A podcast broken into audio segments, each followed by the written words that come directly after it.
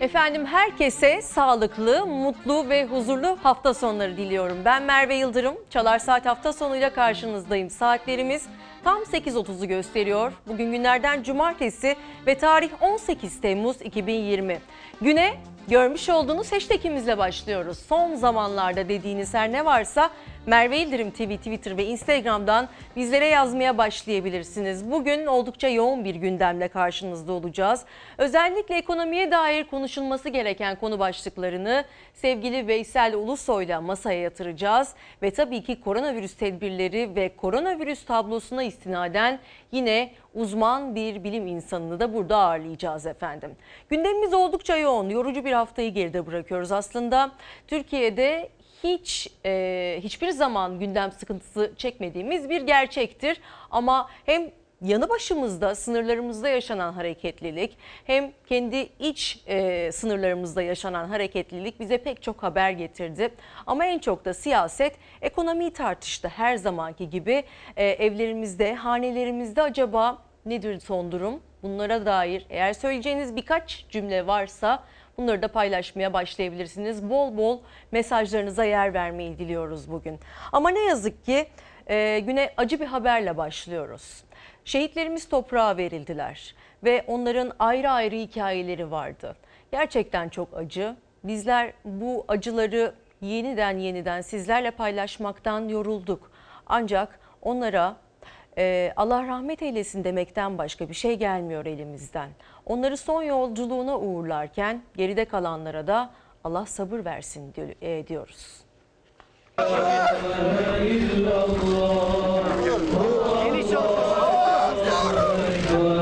Allahu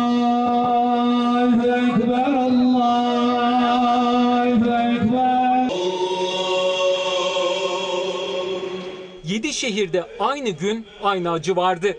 Kalabalıklar şehitlere son veda için yürüdü. Van ve Siirt şehitleri dualarla, gözyaşlarıyla sonsuzluğa uğurlandı. Helal ediniz, helal olsun. Rabbim helalliğinizi kabul eylesin. Van'da düşen insanlı keşif uçağında şehit olan polislerden komiser yardımcısı pilot Samet Üstüner'le uçuş teknisyeni polis memuru Mustafa Keskin için Ankara'da cenaze töreni düzenlendi.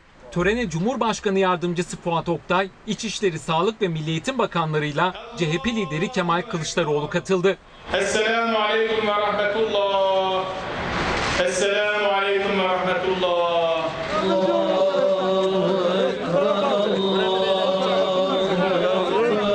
Evli olan Üstüner'in cenazesi Beypazarı'nda, evli ve bir çocuk babası olan Keskin'in cenazesi de Evren ilçesinde toprağa verildi.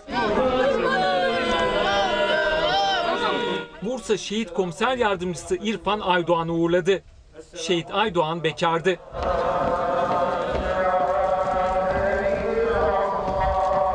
Van şehitlerinden 8 yıllık polis Onur Ramazan Bayram'ın cenaze namazı memleketi Manisa'nın Alaşehir ilçesinde ilçe emniyet müdürlüğünün bahçesinde koronavirüs önlemleri alınarak kılındı. Eyvallah, Allah. Şehit polis Burak Derya için de Mersin'in Anamur ilçesinde cenaze töreni düzenlendi. Kırıkkale'nin Keskin ilçesi de Samsun doğumlu şehit pilot komiser Gökun Mete Altunbaş için bir araya geldi. Eşi de komiser olan şehit Altunbaş'ın bir oğlu vardı. Siirt'in Pervari ilçesinde teröristlerle girilen çatışmada şehit olan özel harekat polisi Anıl Kemal Kurtul da Hatay'ın Kırıkan ilçesinde toprağa verildi. Şehidin eşi Hülya Kurtul, 6 aylık kızları Öykü ile cenaze töreninde hazır bulundu. Cumhurbaşkanı Erdoğan ise Perşembe günü toprağa verilen Siirt şehidi Muhammed Demir'in babası İbrahim Demir'i arayarak başsağlığı diledi. Makamı cennet olsun. Allah yar yardımcımız olsun. Sağ olasınız. Sözcü gazetesinden şehitlerimizin hayatına dair bir detay göreceksiniz. İki okul arkadaşı 4 yıl arayla şehit düştü yan yana toprağa verildi. İşte iki kahramanın cennette buluşmasını e, bir kez daha hatırlamış olalım. Mahmut 4 yıl önce Şırnak'ta, Samet ise önceki gün Van'da şehit düştü. Ve ne yazıktır ki o iki arkadaşın kaderi e, yan yana mezarlarda ve yan yana son buldu. Van'da düşen insanlı keşif uçağında şehit olan polislerden komiser yardımcısı Semih Güzelyalı'nın da hikayesi aslında bambaşkaydı. 13 yıl önce Avrupa'da tekvando şampiyonu olmuştu. Ve o gün Türkiye'ye büyük bir gurur yaşattı. İşte arşivden çıkan görüntüler.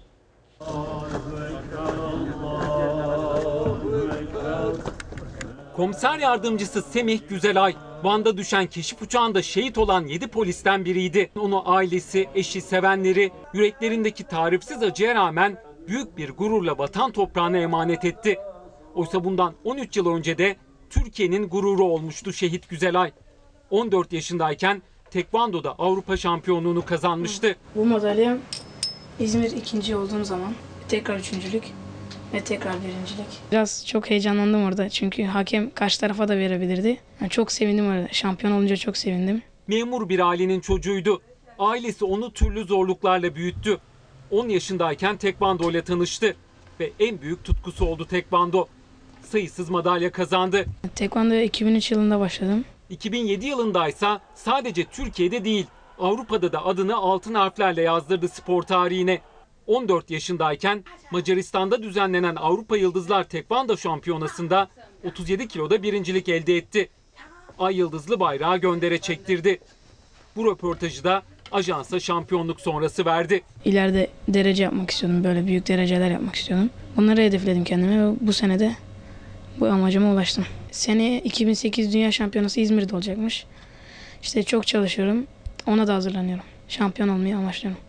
Onu şampiyonaya hazırlayan hocası o gün ona çok güvendiğini anlatmıştı kameralara. dünya şampiyonu olmasını istiyoruz ve 2012'deki olimpiyatlara Türkiye'nin yetiştirdiği ender, ender sporculardan biri Semih. Hocası Semih'in antrenmana gelirken yaşadığı zorluklardan da bahsetmişti. Semih'in e, ailevi durumu memur bir ailesi. 5 kişilik bir aile ve e, zor imkanlarla geliyor. Yürüyerek geliyor yeri geldiğinde. Yeri geldiğinde bir makarna yiyerek geliyor idmanlara. Benim çok makarna yediği için eve gönderdiğim oldu. Size şaka gelir belki ama yani aşağı yukarı şu 6-7 senedir cebimde hiç 5 kuruşsuz parayla gezmekteyim. Semih Güzelay 6 yıl öncesine kadar tekvando yapmayı sürdürdü. Ankara'da üniversite okurken kısa filmler çekip çeşitli yarışmalarda birincilik kazandı. Polislik mesleğine ise 4 yıl önce başladı. Haklarınızı helal ediniz. Van'daki uçak kazasında şehit olan komiser yardımcısı Semih Güzelay, İzmir'de Işıkkent şehitliğinde toprağa verildi. Cenaze törenine komiser eşi Gözde Güzelay üniformasıyla katıldı. Geride kalanlara bir kez daha Allah'tan sabır diliyoruz.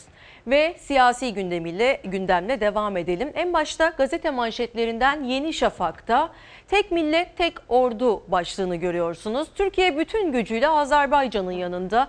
Güney Kafkasya'nın enerji ve ulaşım koridorunun odağı Tovuz'da Ermenistan taşeronluğunda sahneye sürülen oyuna Türkiye'den güçlü bir rest geldi. Ermeni tehdidi artarsa Türk Silahlı Kuvvetleri tüm unsurlarıyla Azerbaycan'ın yardımına koşmaya hazır. İki devlet Kafkaslardaki kumpasa karşı tek millet olarak hareket edecek. Azerbaycan'ı ve Libya'yı yalnız bırakmayız dedi Cumhurbaşkanı Erdoğan. Malum Ermenistan ve Azerbaycan arasında ipler gergin ve Türkiye tabii ki Azerbaycan'ın yanında. Bir diğer gazetemiz gelsin.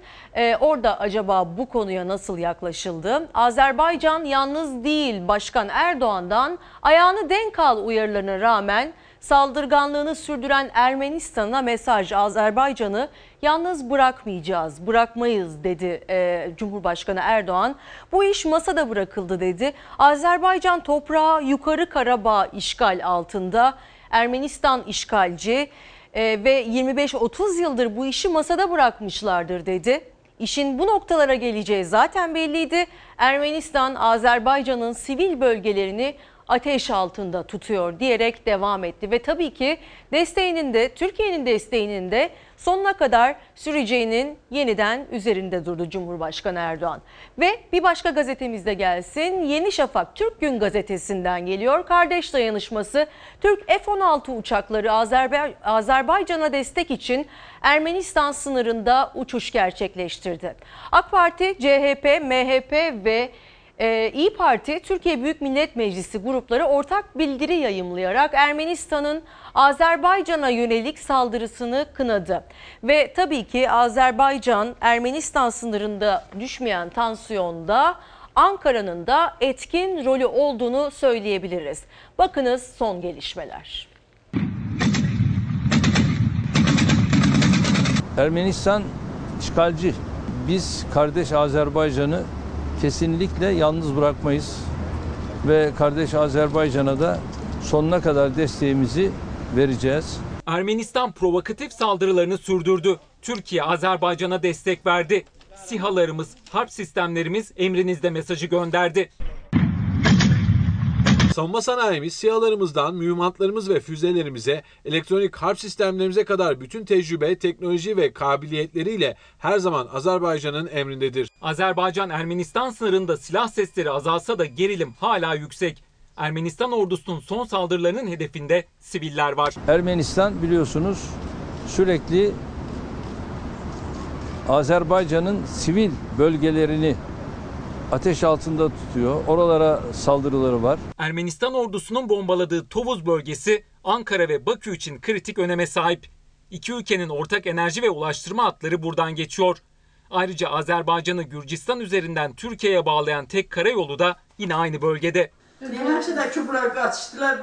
Tovuz'dan milletvekili seçilen Ganire Paşayeva, Ermenistan'ın bombaladığı köyleri ziyaret etti. Paşayeva, Ermeni güçlerin bazı kritik yerleri ele geçirmesi durumunda Türkiye-Azerbaycan arasındaki enerji hatlarını vurabilecek duruma geleceğini söyledi. Azeri kardeşlerimizin ta Kafkas mücadelesinde olduğu gibi bugün de yanındayız, yanında olacağız. Ermenistan ordusu Azerbaycan topraklarına şu ana kadar 97 kez ateş açarken küstah tehditlerini sürdürdü. Erivan, Azerbaycan'ı bu kez de Mingeçevir Barajı'nı vurmakla tehdit etti. Bakü aynı sertlikte yanıt verdi. Ermenistan füzelerimizin Metsobon nükleer santraline ulaşabileceğini unutmamalı dedi.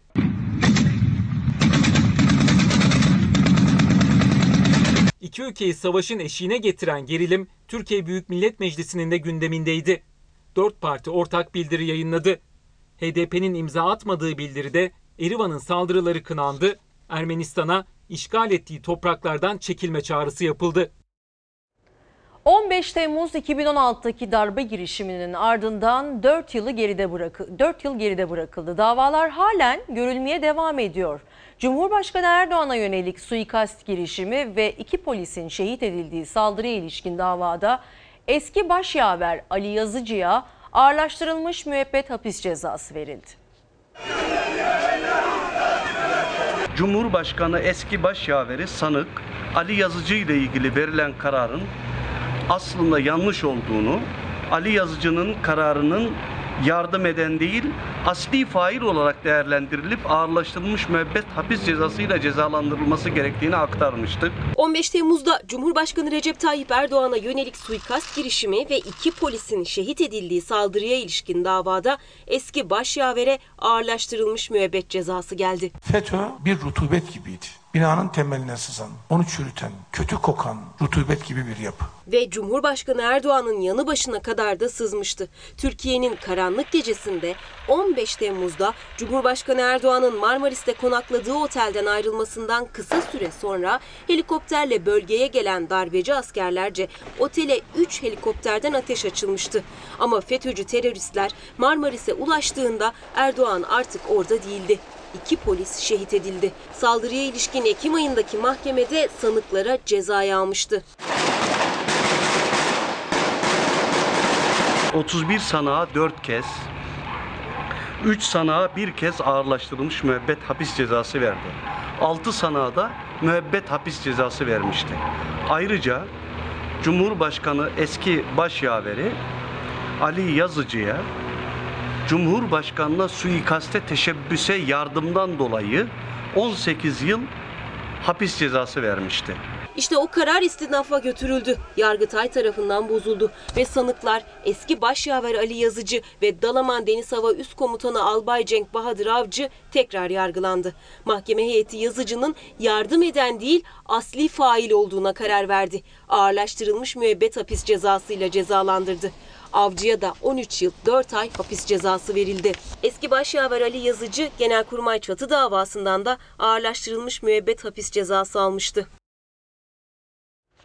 Siyasetin konuştuğu başlıklardan biri de Türk Tarih Kurumu Başkanı Ahmet Yaramış'ın sözleriydi. Sözcü gazetesinden bir yansıma. Hain FETÖ işte böyle çalışıyor başlığını görüyorsunuz. Tarih Kurumu Başkanı darbeci FETÖ'cülere sahip çıktı detayıyla.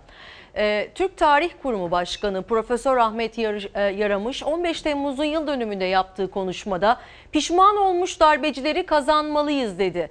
Ve bu sözlerine tepki yağdı. Atatürk'ün direktifiyle 12 Nisan 1931'de kurulan Türk Tarih Kurumu'nun 3 aylık başkanı Profesör Ahmet Yaramış FETÖ'cülere af istedi. Ve Ensar yöneticisi de olan, Ensar Vakfı'nın yöneticilerinden de olan Profesör Doktor e, Profesör Yaramış Afyon'da yaptığı konuşmada darbe teşebbüsüne karışmış, pişman olmuş, nedamet duyan kişilere de sahip çıkmamız, onları topluma kazandırmamız gerekiyor dedi ve affı dillendirmeye başladılar. Detayını da Sözcü gazetesinde bir alt başlık olarak görebiliriz. Bu sözler bir süredir muhalif medyaya yapılan operasyonlar gösteriyor ki FETÖ halen çalışıyor. Tepki gösterenler muhalifler hapse atılırken iktidar yandaşları FETÖ'cüleri affetmeyi dillendiriyorlar dediler. AKP'den Mehmet Metiner ise FETÖ'cüleri affetmemizi salık veriyor. O koltukta onu tutanın samimiyetine asla inanmam diyerek konuyu değerlendirdi. Peki Cumhurbaşkanı Erdoğan bu konuyla ilgili konuştu mu? Cevabı haberimizde.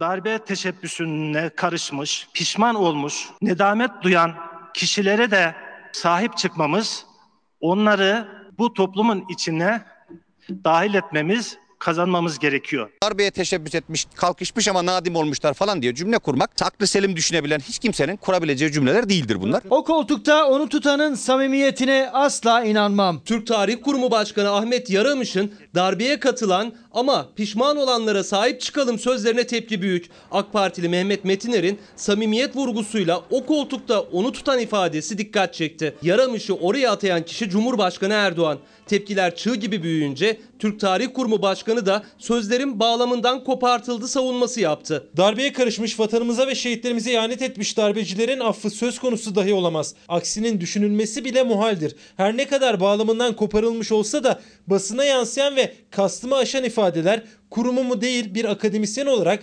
şahsımı bağlamaktadır. Dil sürçmesi falan denmez buna. Buna zihin sürçmesi denir. Bu kabil cümleler zaten bir sürü problem olan bu alanı daha problemli hale getirir. Darbeciler yaptıkları için gayet şuurundaydılar. O tetiklere tahammüden dokunuyor, bilerek kan döküyor, can alıyorlardı. 24 Nisan'da yani 3 ay önce Cumhurbaşkanı'nın imzasıyla atandı Türk Tarih Kurumu Başkanlığı'na Ahmet Yaramış. Atama kararından 4 gün önce makama oturması da Ensar Vakfı yöneticiliği de çok tartışılmıştı. 15 Temmuz'un 4. yıl dönümünde pişman olan FETÖ'cülere sahip çıkmalıyız çağrısıyla tekrar gündem oldu. Tarihte biliyorsunuz birçok darbe girişimi oldu, darbeler oldu. Bu darbelerin topluma vermiş olduğu zararı azaltmak için zaman içinde nedamet duyan, pişmanlık duyan insanları da bizim kazanmaya çalışmamız gerekiyor. Ben istiyorum istifasını da ona istifa ettirmezler. Bana bunları ifade edeceksin diye vazife verildiğini düşünüyorum. Bu adam Türk Tarih Kurumu Başkanı. Darbe teşebbüsüne karışmış ama pişman olmuş FETÖ'cüleri affedip kucaklamamızı salık veriyor. FETÖ ile bu adamlarla mı mücadele edeceğiz? O koltukta onu tutanın samimiyetine asla inanmam. AK Partili Mehmet Metiner de muhalefet kadar sert tepki gösterdi. Görevden alınmasını istedi. FETÖ destekçisi bu kişinin Türk Tarih Kurumu Başkanı olması Türk tarihine hakarettir. Bu bir çuval inciri berbat eder açıklamadır. Kaosa yol açar bir açıklamadır. FETÖ ile de hayatımın her aşamasında mücadele ettiğimin, bundan sonra da edeceğimin bilinmesini isterim. Yanlış anlaşılmaya sebep olan ifadelerim için derin üzüntümü beyan ederim. Tepkiler sonrası Yaramış'ın sözlerim yanlış anlaşıldı açıklaması. Metiner'in o koltukta onu tutanın samimiyetine asla inanmam çıkışı.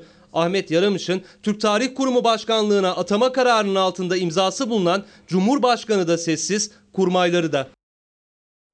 24 Temmuz Cuma günü Ayasofya'da ilk kez cami statüsüne geçmesinden sonra ilk kez namaz kılınacak. Peki gazetelerde acaba bu konuya istinaden nasıl yansımalar var? En başta Yeni Şafak gazetesinden Detayı görüyorsunuz. İkonalar karartılıp ayet yansıtılacak. Ayasofya 86 yıl sonra 24 Temmuz cemaatle buluşmaya hazırlanırken camide ibadet sırasında ikonalar karartma yöntemiyle kapatılacak ve karartılan ikonaların resimlerin üzerine namaz ve kıbleye dair ayetler yaz, ayetler yansıtılacak. 5 vakit açık olan e, Ayasofya Camii'nde ilk namazı Diyanet İşleri Başkanı Ali Erbaş kıldıracak. Akşam gazetesinden de bir detay gelsin Ayasofya'ya dair. 24 Temmuz Cuma günü dünyanın ve dünya basınının e, gözü Türkiye'nin üzerinde olacak. Her cemiyetten takipte olacaklar ve dünyada en çok konuşulan haberler arasında olacak.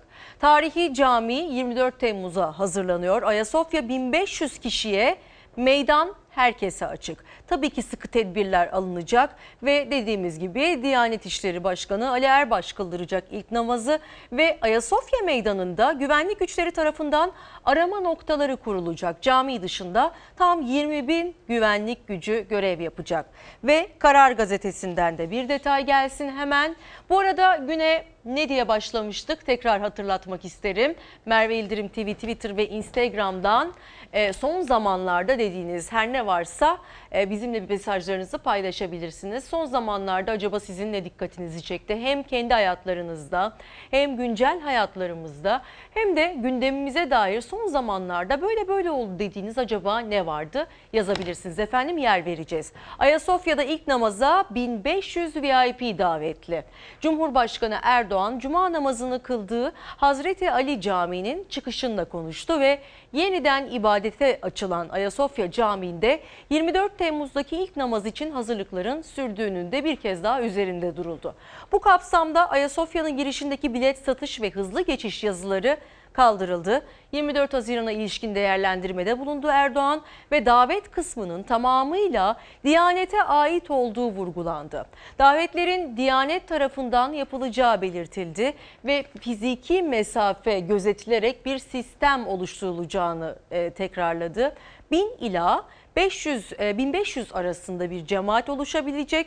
Erkeklerin yanında kadınlar da bulunabilecek dedi Cumhurbaşkanı Erdoğan ve Milli Gazete.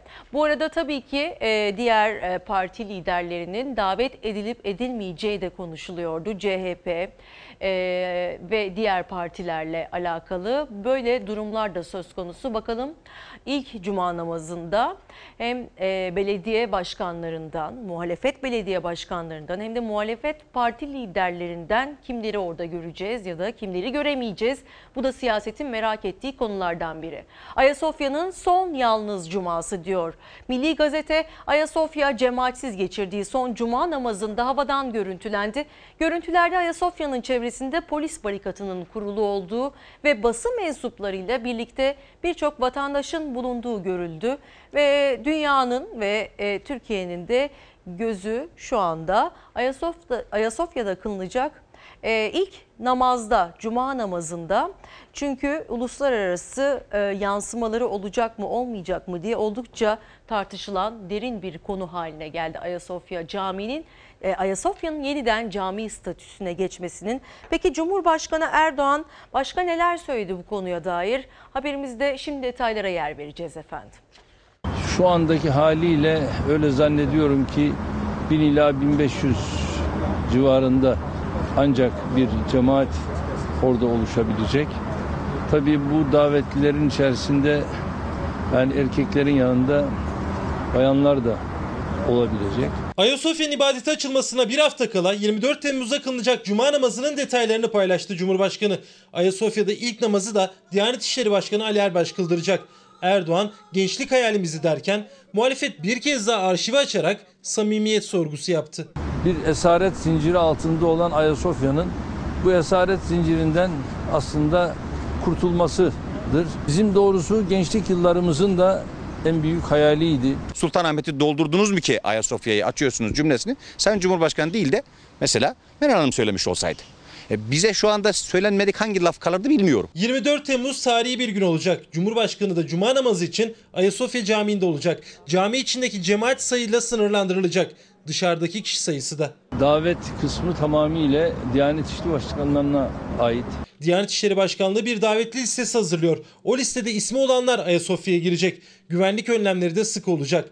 17 bin polis görev yapacak. Meydana camiye girenler X-ray cihazlarından geçecek. Namaz sırasında sosyal mesafeye de dikkat edilecek. Yurt dışından gelen tepkilerin hiçbirisi bizi bağlamaz. Ayasofya'nın bu süreci bizim iç egemenlik meselemizdir. Nitekim meclisimizdeki ortak duruş o da çok çok anlamlıydı. Biz onlara Fatih'e ve onun ordusuna verilmiş sözü niçin tutuyorsunuz diye kızmıyoruz.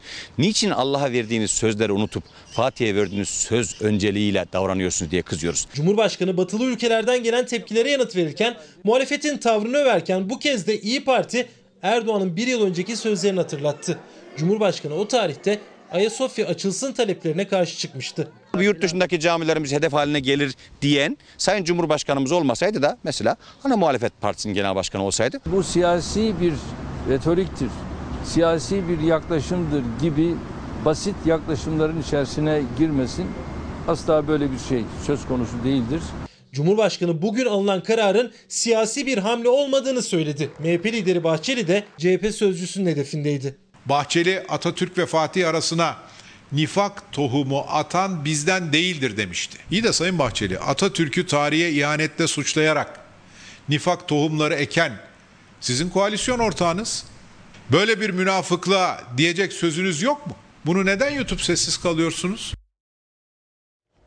Haftanın en çok konuşulan, siyasette konuşulan konularından biri de Kanal İstanbul'du. İstanbul Büyükşehir Belediye Başkanı Ekrem İmamoğlu bu konuyla alakalı 4 siyasi partinin genel başkanıyla görüştü.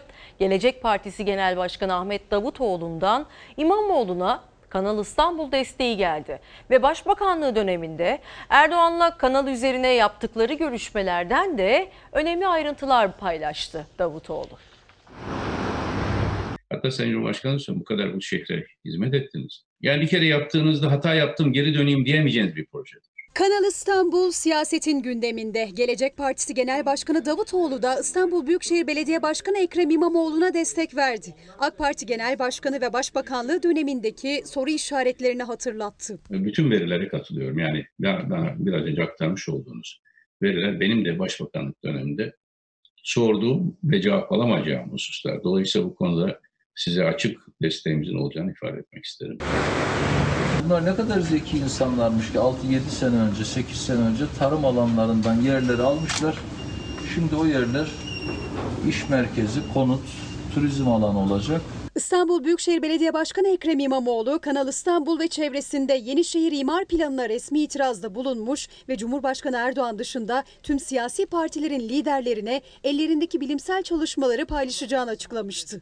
Bu yılın başında Kanal İstanbul çalıştayına sadece CHP ve İyi Parti genel başkanları katılmıştı ancak bu kez İmamoğlu'nun davetini siyasi partilerin çoğu geri çevirmedi. Çünkü herkesin bu tehditle ilgili bilgi sahibi olması lazım. İlk olarak Büyük Birlik Partisi Genel Başkanı Mustafa Destici ile telekonferans üzerinden görüştü İmamoğlu. Neden kanala karşı olduklarını anlattı. Demokrat Parti Genel Başkanı Gültekin Uysal'la yüz yüze görüşme yapıldı. Vatan Partisi Genel Başkanı Doğu Perinçek de ekrandaki bir başka siyasi isimdi. Sunum sonrası o da Kanal İstanbul'a karşı olduğunu açıkladı. İstanbul'un geleceği Türkiye'nin geleceğidir. Teşekkür ederiz Sayın Başkanımız. E, buradaki duyarlılıklarınız ve tespit ettiğiniz gerçekler e, hepimizin e, pa- paylaştığı gerçeklerdir. En uzun görüşme Davutoğlu ile yapıldı. AK Parti'nin başındayken Erdoğan'a Montre uyarısında bulunduğunu söyledi Davutoğlu. Nasıl Montreux olduğunda hiçbirimiz hayatta değildik ama şu bugün biz teminat diyoruz. Bugün yapacağınız bir hatada aynen Musul'u kaybetmemiz, 12 adaları kaybetmemiz gibi yaptığınız bir hatada bir nesil 100 yıl sonra da etkiler. Hatta Sayın Cumhurbaşkanı bu kadar bu şehre hizmet ettiniz.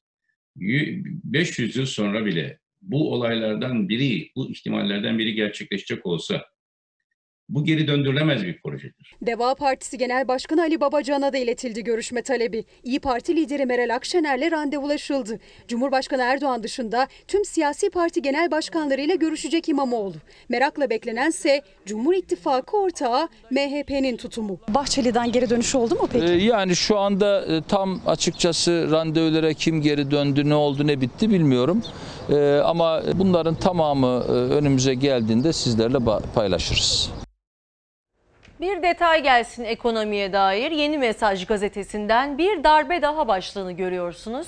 Bu yıl koronavirüs salgını nedeniyle hac ziyaretlerinin yasaklanması Suudi Arabistan başta olmak üzere Pakistan'dan Kenya'ya kadar zaten ekonomileri zorda olan çok sayıda ülkenin ekonomisini daha sıkıntıya soktu. Tur operatörleri başta olmak üzere birçok sektör iflasın eşiğine geldi ama biz Türkiye'deki duruma göz atalım. Türkiye'nin kaybı büyük. Bu yıl hacca Türkiye'den 83.430 kişi gidecekti ve hacca gitmek isteyen vatandaşlar kişi başı en az 16.400 Suud riyali e, ödediler ve 30.000 TL ödemesi gerekiyordu bu vatandaşlarımızın. Buna göre Türk hacı adaylarının öde- ödeyeceği toplam tutar 2,5 milyar lirayı aşacaktı.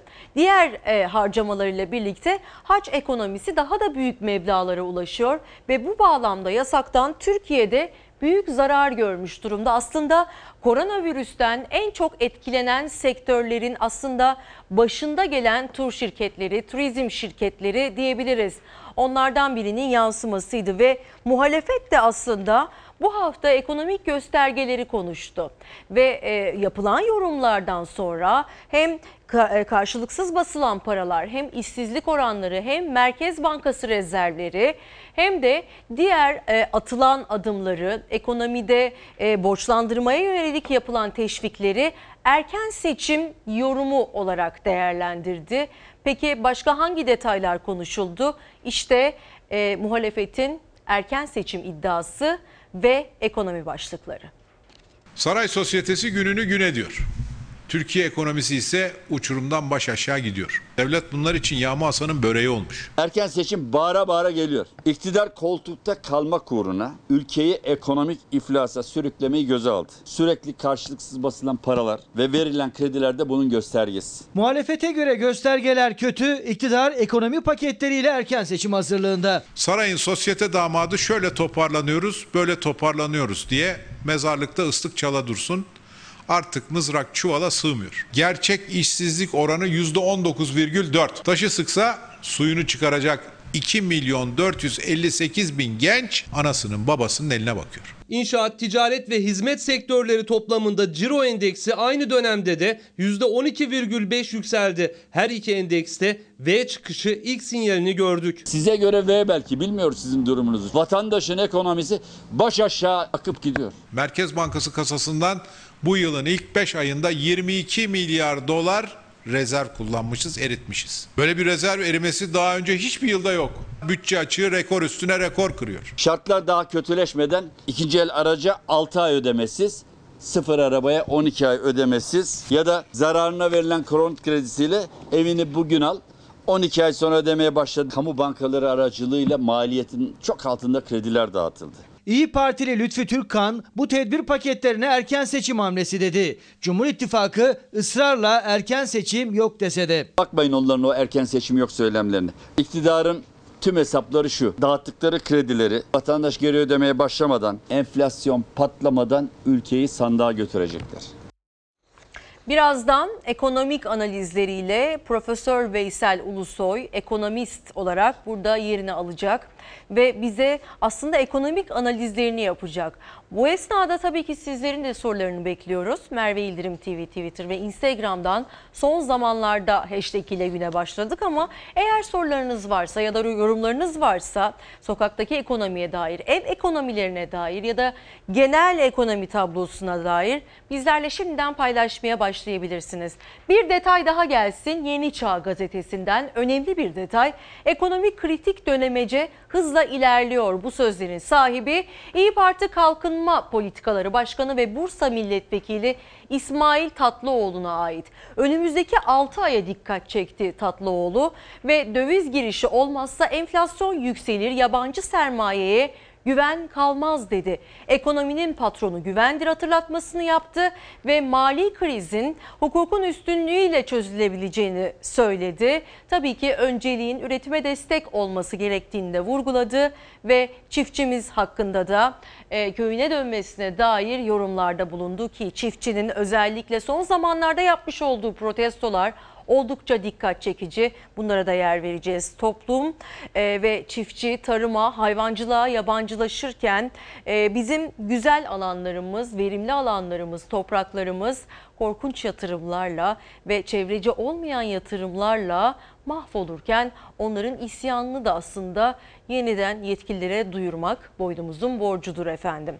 Ama şimdi kadına şiddete yönelik e, haberlerin içerisinden sıyrılıp gelen bir detayla baş başa bırakıyoruz sizleri. HDP'nin içinden geldi bu kez e, kadına şiddet haberi. Bakın HDP'de neler konuşuldu, neler oldu. Muş Milletvekili Mensur Işık eşine şiddet uyguladığı iddiasıyla gündemde ve partisi tarafından disipline sevk edildi.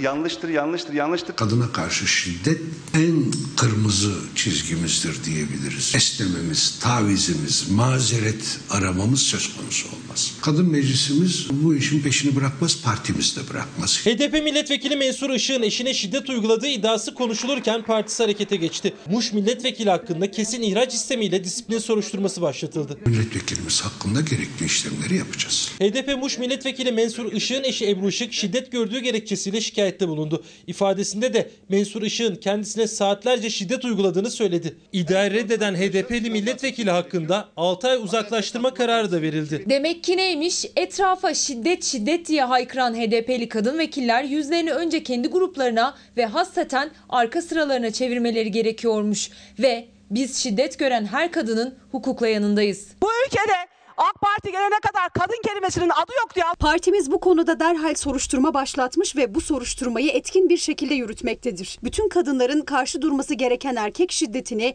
bu şekilde siyaset malzemesi yapmanız oldukça vahim. AK Parti ve HDP'nin iki kadın grup başkan vekili HDP'li vekilin eşine uyguladığı iddia edilen şiddet üzerinden karşı karşıya geldi.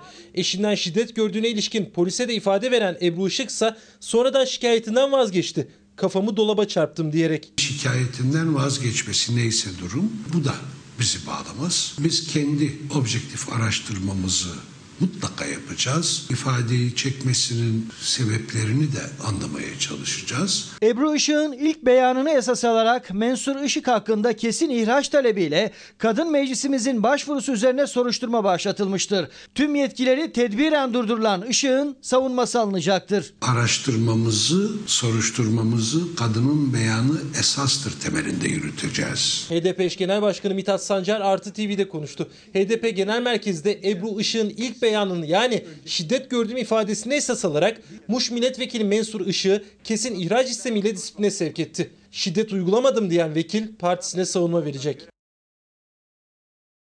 Ne yazık ki yaz mevsimi geldiğinde orman yangınları haberleri hiç gündemden düşmez. Ve ne yazık ki İzmir'in ünlü tatil beldesi Alaçatı'dan da bir yangın haberi geldi. Ne yazıktır ki e, böyle bir yangın çıktı ama kontrol altına alındı. Otluk bölgesinde çıktı yangın. Tabii ki paniğe neden oldu. Özellikle çok yoğun olduğu bu dönemde bakın nasıl anlar yaşandı. Otluk ve makilik alanda yangın çıktı. Dumanlar gökyüzünü sardı. İzmir'in ünlü tatil beldesi Alaçatı'da çıkan yangın paniğe neden oldu.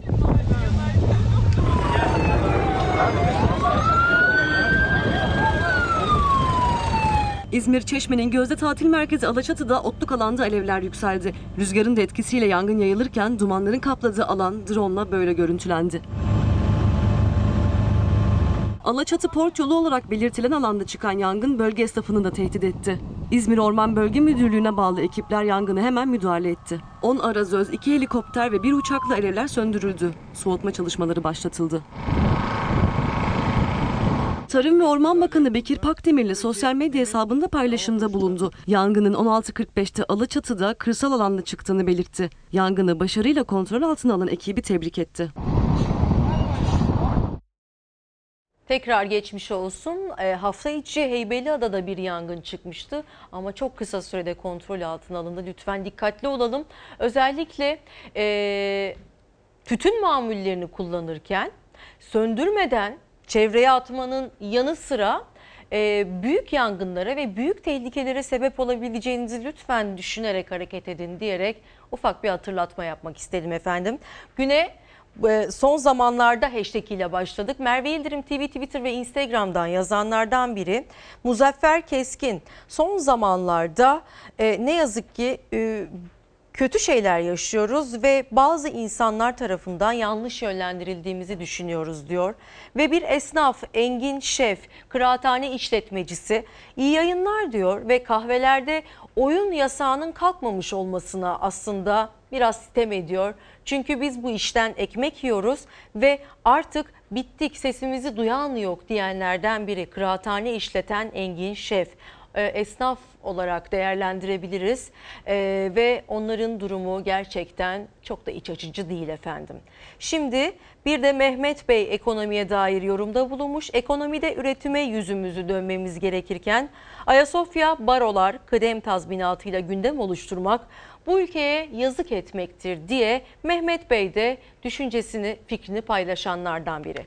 Merve İldirim TV, Twitter ve Instagram'dan yazıyorsunuz efendim. İkinci blokta ekonomi konularına ağırlık vereceğiz. Hem kıdem tazminatı, hem ikramiyeler, emekli ikramiyeleri bayram öncesi verilen, hem TÜİK verileri, hem yapılan araştırmalar, hem de önümüzü göremediğimiz bir süreçteyken işin uzmanından Profesör Veysel Ulusoy'dan ekonomik analizleri dinlememizin hepimiz için faydalı olacağına inanıyoruz. Adım atarken ayağımızı yorganına, e, yorganımıza göre uzatma fikrini aklımızdan çıkarmamamız gerektiğini bir kez daha vurgulamak istiyoruz ama acaba ne yapmalıyız? Durum gerçekten bize yansıtılan o pembe tablo kadar net mi yoksa aslında bir sis perdesi mi var önümüzde? Bunların hepsini masaya yatıracağız. Reklamdan sonra buradayız. Çaylar ve kahveler hazır olsun. Sorularınızı bekliyoruz. Sizlerin analizlerini de bekliyor, analizlerinizi de bekliyoruz ve burada buluşuyoruz efendim. Efendim yeniden birlikteyiz. Çalar Saat hafta sonuyla karşınızdayız. Çok değerli bir konuğumuz var. Profesör Veysel Ulusoy. Ekonomik analizleriyle bizimle birlikte olacak demiştik. Oldukça fazla soru geldi hocam. Ama o sorulara geçmeden önce gündem maddelerimizi en başta değerlendirelim istiyoruz. Bu arada keyfiniz nasıl? Çok teşekkürler. Umarım sizler, sizler de iyisinizdir. Biz de iyiyiz. E, koşuşturmaca, ekonomiyi bir yandan takip ediyoruz. Özellikle sizin sosyal medyada yapmış olduğunuz nokta atışı analizler bizim çok işimize yarıyor. Çok teşekkür ediyoruz. Size ekonomist demek aslında az kalır. Ekonominin de ötesinde bir şey. Estağfurullah yok. Sıradan bir çiftçi çocuğu diyelim. Ama çok önemlisiniz. Sağ olun. Ee, hocam şöyle yapalım. 9 Tütun gazetesini önce izleyicilerimizle paylaşalım. Çünkü özellikle e, son zamanlarda hepimizi A'dan Z'ye hepimizin ilgilendiği en dikkat çekici e, haberlerden biri ücretsiz izin uzatıldı. İstihdama yönelik düzenlemeler içeren kanun teklifi Plan ve Bütçe Komisyonu'na kabul edildi. AK Parti milletvekillerinin imzasını taşıyan kanun teklifiyle koronavirüs salgını nedeniyle uygulamaya konulan kısa çalışma uygulaması yıl sonuna kadar uzatılabilecek. Acaba öncesinde bunun haberini mi izlesek hocam? Tabii. Öyle yapalım o zaman. Neler e, gelişti? Kısa çalışma ödeneğine dair nasıl bir süreç bekliyor bizleri? Önce haberimizi izliyoruz. Sonrasında Profesör Veysel Ulusoy bize tüm başlıkları, tüm satır aralarını yorumlayacak.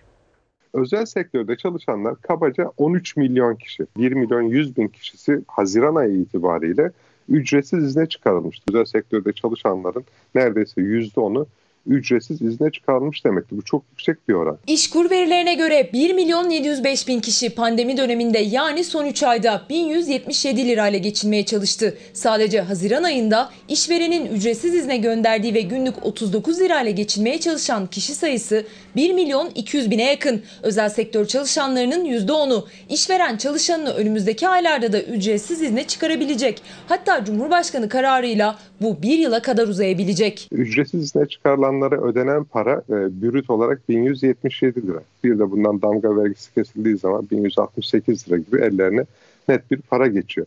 Bu parayla bu işçiler nasıl geçinecek? Evinin kirasını, faturalarını, mutfak, mutfak masraflarını nasıl karşılayacak? Koronavirüsün ekonomiye ve istihdama etkisini azaltmak için iktidar işten çıkarmayı yasakladı ancak ücretsiz izin hakkı getirdi. Ücretsiz izne yollanan işçiye devlet işsizlik fonundan günlük 39 lira 24 kuruş ödüyor. İşkur verilerine göre 1 milyon 700 binden fazla kişi aylardır 1168 lirayla geçinmeye çalışıyor. Torba yasayla işverene tanınan işçiyi ücretsiz izne çıkarma hakkı uzatıldı. Cumhurbaşkanı isterse bunu 2021 Haziran sonuna kadar da uzatabilir. Ekonomist Yalçın Karatepe'ye göre bir yıllık süre suistimale açık. İşveren açısından çok kolay olduğu için ben seni ücretsiz izne çıkardım. Çok rahatlıkla bunu diyebilir. İşverene büyük kolaylık sağlayan ama işçiyi gelir açısından önemli derecede mağdur eden bir düzenleme. Çünkü maaşı 5000 lira olan bir kişi ücretsiz izne gönderildiğinde 1168 lirayla geçinmek zorunda. Asgari ücretli de işveren kısa çalışma ödeneğinden yararlanırsa izne gönderilen asgari ücretli 1752 lira alacak. Ücretsiz izin uygulamasıyla işçi 575 lira kayıpta. Bütün işçilere kısa çalışma ödeneği uygulaması gerçekleştirilmeli ve kısa çalışmada ödenen miktar asgari ücretten daha az olmamalıdır. Bu suistimal de edilebilir. Diyelim bir işçi ilk işten çıkarmak istiyorsunuz. Yasal olarak çıkaramayacağınız için siz bunu ücretsiz izni ayırarak e, onu istifa etmeye zorlayabilirsiniz. Yeni iş aramak için işinden istifa ederse de ne kıdem tazminatından ne de ihbar tazminatından yararlanamayacak. Yani işçimiz yukarı tükürse bıyık aşağı tükürse sakal. Aslında bu yapılanın adı ücretsiz izin falan değil. Zorunlu işsizliğe mahkumiyettir. Muhalefette ekonomist Yalçın Karatepe'de birkaç noktanın daha altını çiziyor. Ücretsiz izinde geçirilen süre emeklilik hakkına yansımıyor. Ücretsiz izindeki işçi istihdam rakamlarının içinde sayılıyor. Bu ödenen para asgari ücretin yarısı kadar bir para. Ve insanlar bu kadar düşük bir gelirle bir yıl daha kayıt üzerinde, yani kağıt üzerinde işi varmış gibi görecek ama aslında çalışmayacak. Böylece sosyete damadın işsizlikteki bozuk karnesi daha da bozulmayacak. Peki acaba siz nasıl yorumlarsınız bu durumu? Aslında Yalçın Hoca, Sayın Yalçın Karatepe her şeyi açıklamış. Ee, olay şu. Ee, 2018'den beri e, süre gelen krizin üzerine bir de pandemi krizi geldi. Yani sağlık krizi. Tamam küresel bir kriz diyebiliriz ama temel olarak Türkiye ekonomisi bu krize çok kötü yakalandı. Sadece iş gücüyle, iş gücü piyasasıyla değil, para piyasası, ürün piyasası ve tarımla çok kötü yakalandı. Ee, Ben de zaman zaman bunları köşe yazımda veya diğer mecralarda belirttim. Biz tarımda da stoksuz yakalandık. Yani bunun e, re- resmi verilere daya- dayalı bir yapısını e, ben dediğim gibi köşe yazımda da yazdım. Ama şu bir gerçek ki iki krizi kaldıracak bir mekanizma e, bizim için çok zor. E, bunu atlatmanın e, temel yollarından bir tanesi tabii para piyasasındaki emisyon hacmini genişletmek ve benzeri olabilirdi ama biz hemen iş piyasasında buna çare bulmaya çabaladık ve işsizliği yasakladık. Yani işsizliği yasaklamanın kağıt üzerindeki mekanizmasını güzel cümlelerle kurduk. Ücretsiz izine çıkarma, kısa çalışma ödeneği verme ve benzeriydi. 3 ay e, olarak çıktı kanun ya da yönetmelik diyelim. 3 ay uzatıldı ve şimdi de bir yıl e, ücretsiz izin e, kapsamında uzatılma yetkisi e, karar vericilere e, sunuldu. Yani bir yıl daha biz yaklaşık olarak 2021'in Haziran'ına kadar evde oturabileceğiz. Aslında işsiziz, fiili olarak işsiziz. Evde oturacağız ve 1168 liraya e, tabiri caizse mahkum kalacağız. Açlık sınırının altında. Tabii. Bunu tersinden düşünün. Yani Hı hı. ekonomide her zaman tersinden düşünmeyi e, ben herkese öneririm. Yani bunun amacı nedir? E, yaklaşımı nedir? Sonucu ne olabilir diye. Bir defa biz işsizliği temel olarak yasakladık. Ve e, sanayi sektörüne veya imalat sanayi sektörüne dedik ki siz serbest bir şekilde işçinizi eve gönderebilirsiniz. Ama sakın işten çıkarmayın. Çünkü işten çıkardığınız dakika o işsiz ordusuna girecektir. Hatta iş gücünden çıkarmayı da yasakladık biz. Hı hı. Fakat son dönemde biraz sonra rakamlarını vereceğim. Boğmadan tabii rakamlara. Ee, yaklaşık olarak dedik ki istediğiniz kadar işsizi, daha doğrusu iş gücünü, çalıştırdığınız elemanları evinize gö- eve gönderin ve e, gönderdiğiniz kişilerin e, bu 1168 lira net ellerine geçecek meblağı ben vereceğim dedi. Nereden verecek devlet? Doğal olarak işsizlik fonunda. Bakın bu işsizlik fonunu amacı dışında kullanıldığı, kullandığımızı burada belirtmek istiyorum. İşsizlik fonu çok olağan dışı e, günlerde, kriz yaşadığımız günlerde kullanılacak bir meblağ olarak çıkmadı yapı olarak. O e, olağan zamanlarda işsiz olanları idare etmek için bir kenara konulmuş bir akçe gibidir. Ama biz devamlı ona baskı, ona baskın şeklinde bir yönelmeye gidiyoruz. E, ona rağmen hissettiğim ya da gördüğüm ve- verilerde çünkü her şey açık e, ve sarih değil bu konuda. Yaklaşık 140 milyar dolarlık işsizlik fonunun 12-13 milyar dolar diyorum TL'lik e, işsizlik fonunun 13 milyar lirası kullanıldı.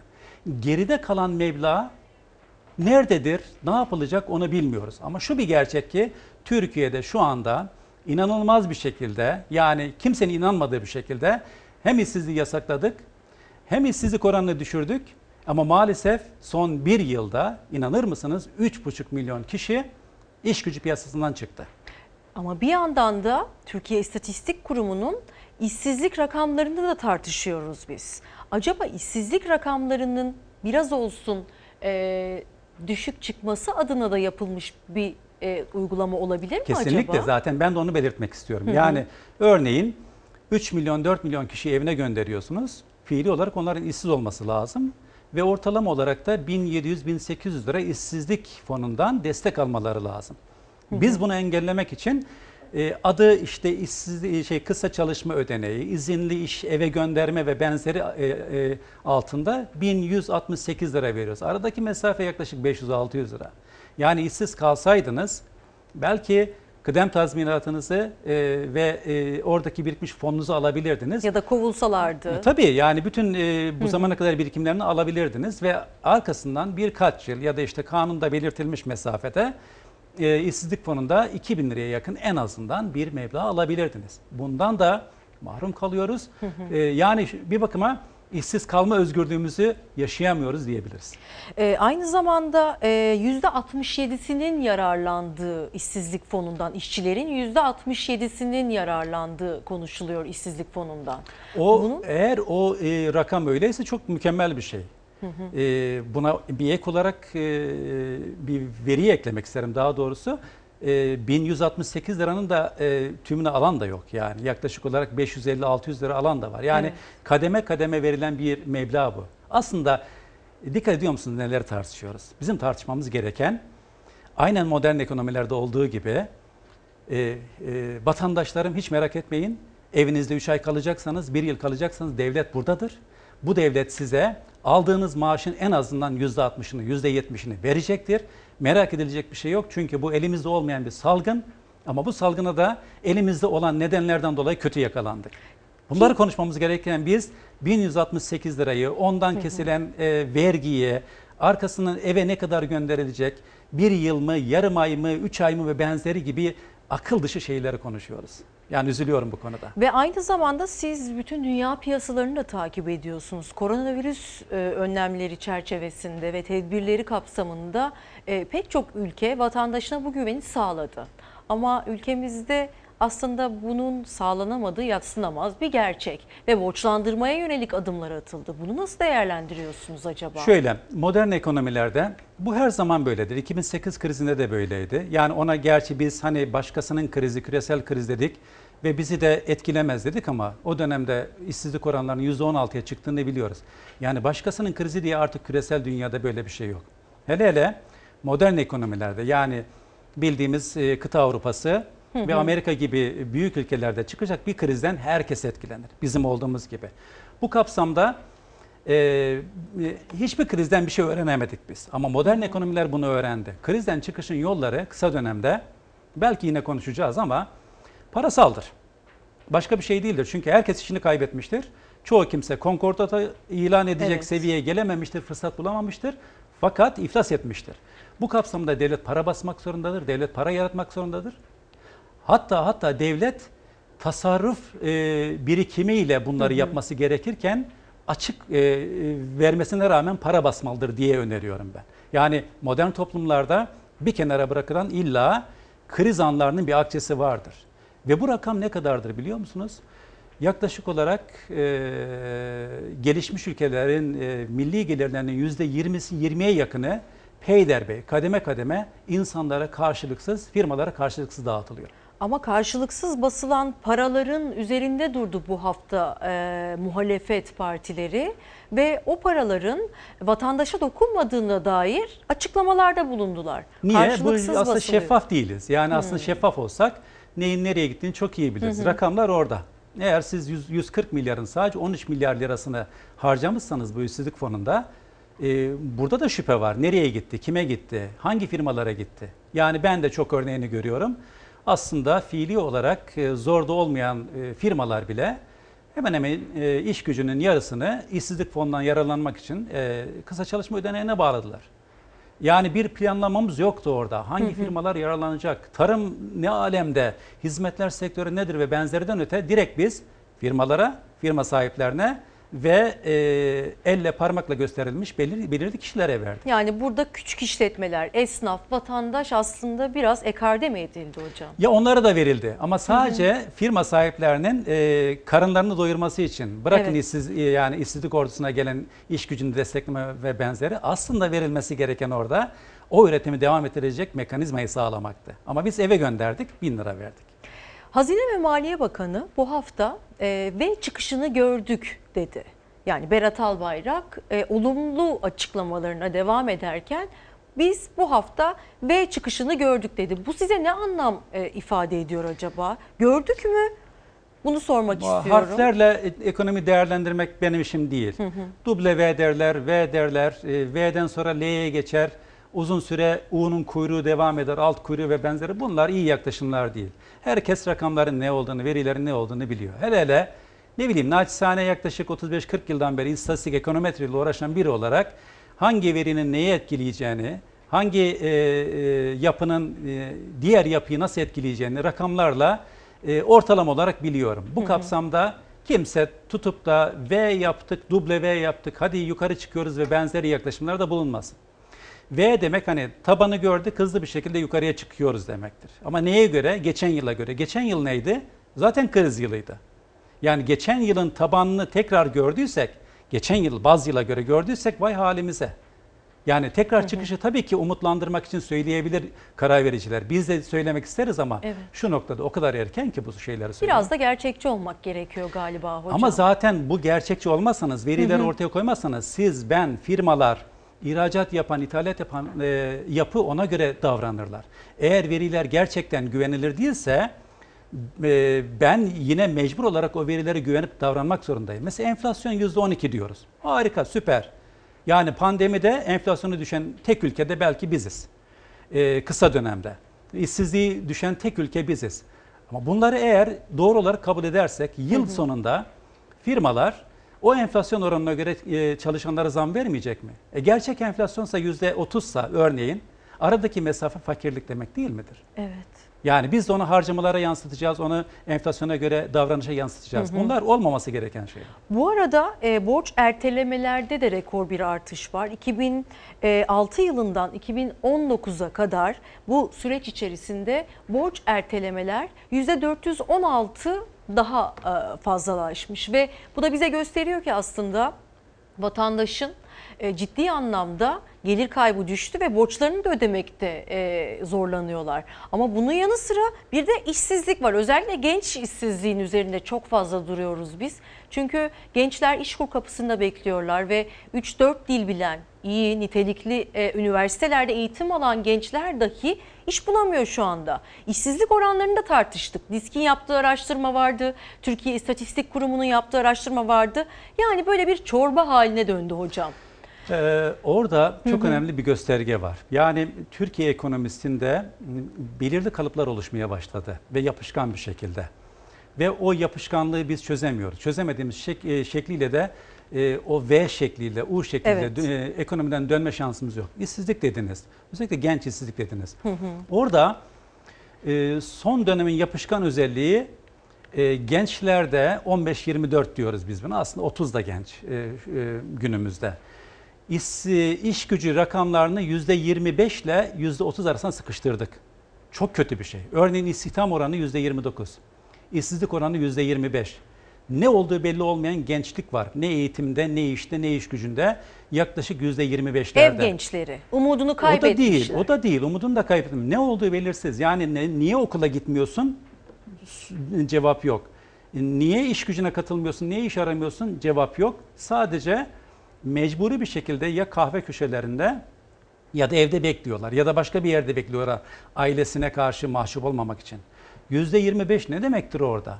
Yani kısacası özetlemek istediğim olay şu orada. O genç işsizliği, istihdam oranını ve benzeri %25-30 bandına yerleştirdik ve geleceğimizin fotoğrafıdır o. Evet. O nesil yaklaşık bir 15 yıl sonra 40 yıl sonra milli gelirin yaklaşık %60'ını %70'ini bize vermek zorunda. Verecek. Yoksa SGK primlerini ödemek için zorlanırız Hı hı. ya da para basarız. Ya da enflasyona razı oluruz. Ve e, bir olay daha var. Genelde kimse konuşmuyor onu. O da şu. Bir genç işsiz olduğunda ya da bir üniversite mezunu işsiz olduğunda bir buçuk iki yıl sonra bütün verimliliğinin, etkinliğinin %20'sini, %25'ini kaybeder o ya da yarısına yakın. Bu ne demektir? İş piyasasının iş gücüne, e, ürüne vereceği e, desteği insan sermayesi olarak Hı hı. kaybediyor. Yani milli gelirde yaklaşık %10'lara varan bir kayıptır bu. Yani beynen Bunları tartışmak bedenen lazım. aslında. Rakam değildir. Yani iş gücü piyasası artık rakamlardan çıktı. Orada insan ögesi vardır. e, insan sermayesi vardır. Orada yetiştirilecek yeni nesil vardır. Çocuk sayısı vardır. Çocuğun eğitimi, sağlık harcamaları vardır. Her şeyi vardır. Ve bu gençliği biz şu anda inanılmaz bir şekilde tabana yaydık. Daha doğrusu tabanda işsizliğe yaydık. Peki ne yapmalıyız hocam? Nasıl bir yol izlenmeli? Ee, hemen düğmeye basarak ya da siyasilerin dediği gibi bir şıklatmayla olacak iş değil. O e, parmağı bir şıklatmayla bir umut verirsiniz. Hı hı.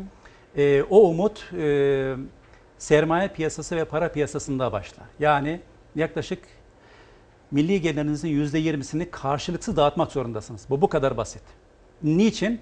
E, tüketimin yavaş yavaş rayına oturması için, rafların boşalması için ve rafların tekrar doldurulması için. Rafları kim doldurur? Genelde küçük sanayi, küçük kobi ve küçük işletmeler Evet. doldurur. Onları canlandırmak. İkincisi çok tartışılır, çok edilir ama artık e, yeni bir ekonomik program, yeni bir ekonomik konsey, yeni bir ekonomi bilim kurulu ve herkesin farklı fikirlerde ortaklaşa e, fikir beyan ettiği, sermayesini koyduğu bir ortak masanın kurulması lazım.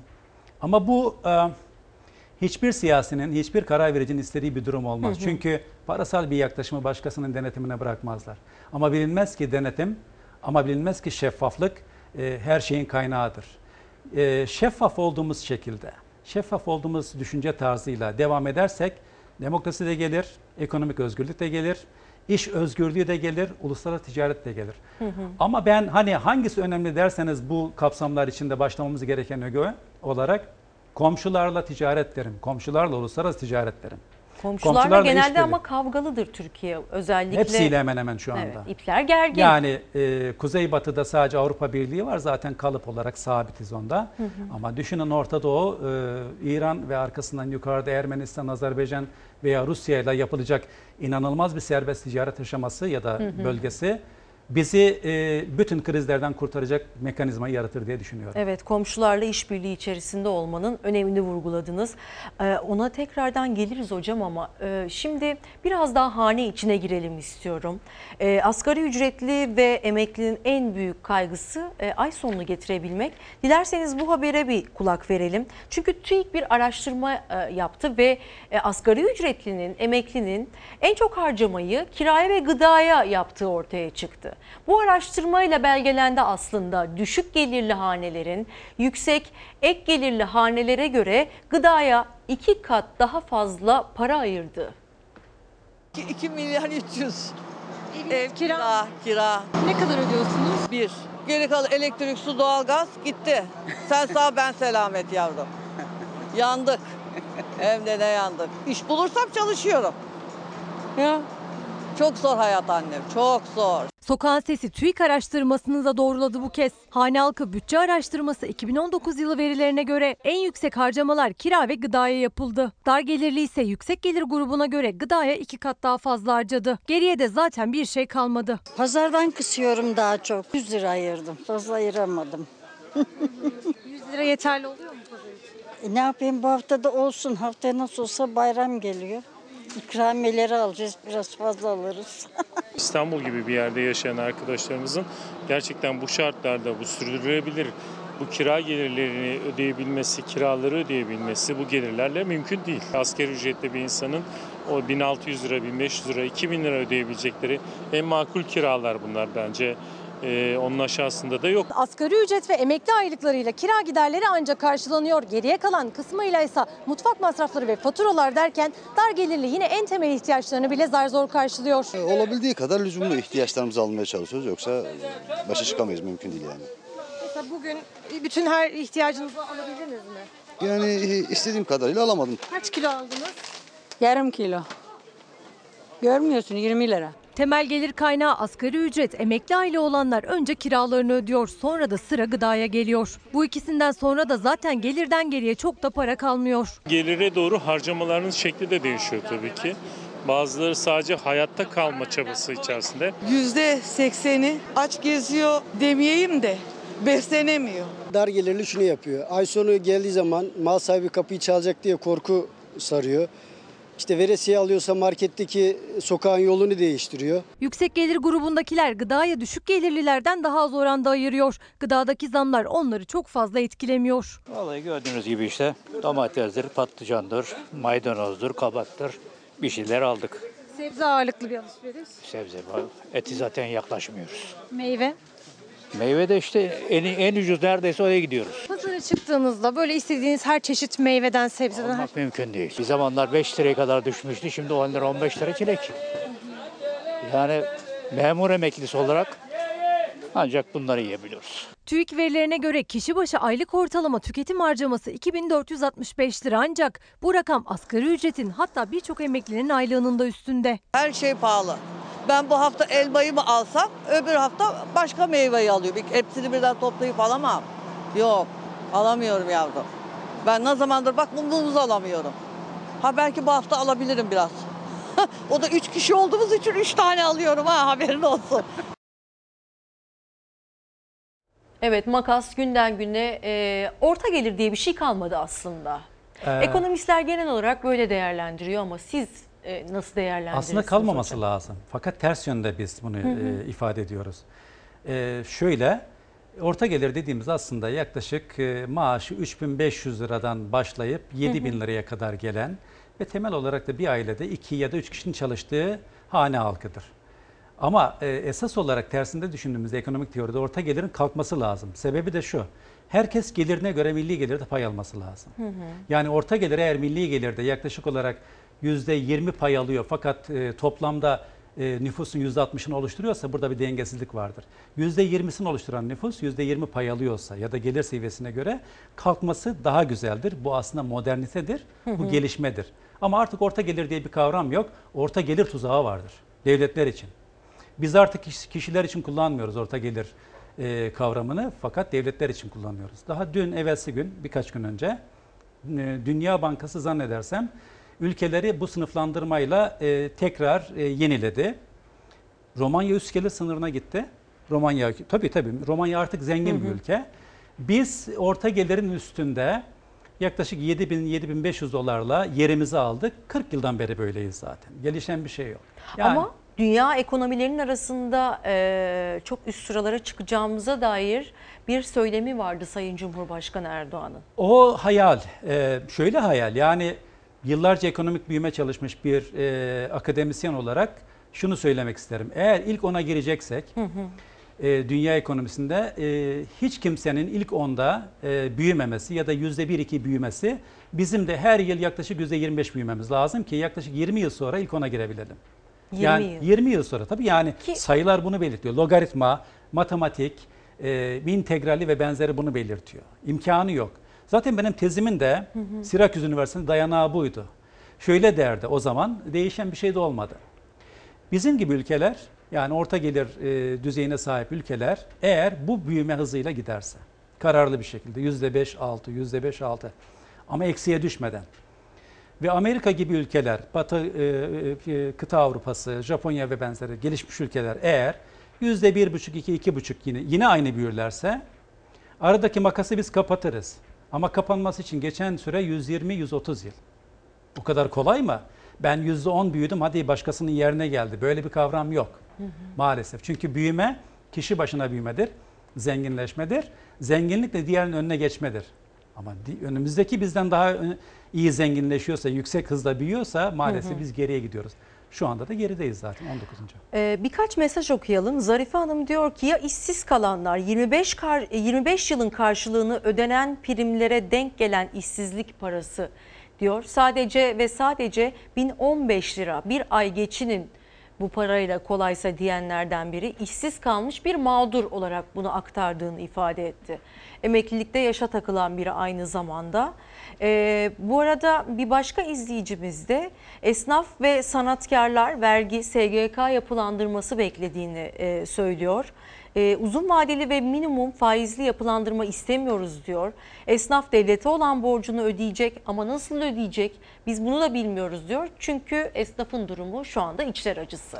Artık e, bu e, basit cümlelerle ifade edilmiş büyük Hı hı. sorunları bir kenara bırakmamız lazım. Özellikle emekli yaş, yaşa takılanlar ve benzeri. Hı hı. Son araştırmalara göre biz de yaptık. E, onların durumu e, belki de ekonomiye katkı yapacak bir şekilde. Eğer onları e, belirli koşullarda emekliliğe sevk edip e, bütün haklarını verirsek yani emekli edersek ve belirli bir süre iş gücüne katılmamayı e, vaat ederlerse Hı hı. e, yerlerine gelecek biraz önce konuştuğumuz genç işsizler verimliliği iki katına çıkarabilecek yapıyı oluşturuyorlar. Ve arkasından e, hızlı bir şekilde sayı olarak da geliyorlar. Yani onları orada tutmak, Hı hı. e, onları iş aramaya yönlendirmektir. Çünkü bir emeklilik maaşı olmayan, yaşı bekleyen bir kitle. 5 yıl, 10 yıl yaşı bekleyecekler. Ama şu bir gerçek ki onlar işe başlarken neyi elde etmişlerse, hangi hakka göre başlamışlarsa ona göre e, emekli edilmek zorundadırlar. E, Bildiğim kadarıyla bunu tabii sigorta ekonomistleri ve finansçılar daha iyi bilir. 2008'de çıkan kanunla bunların Hı hı. hayatları değişti. 2008'den önce işe, iş gücüne başlayanlar emeklilik hakkını kazandı. E, daha doğrusu belli bir süre önce başlayanlar. Ama ondan sonra e, zamanı yetmeyenler ma- maalesef yaşa takıldı. Ben devlet olsam, ben karar verici olsam hemen herkesin karşılıksız para basarak da bütün haklarını veririm, emekli ederim. Çünkü niye?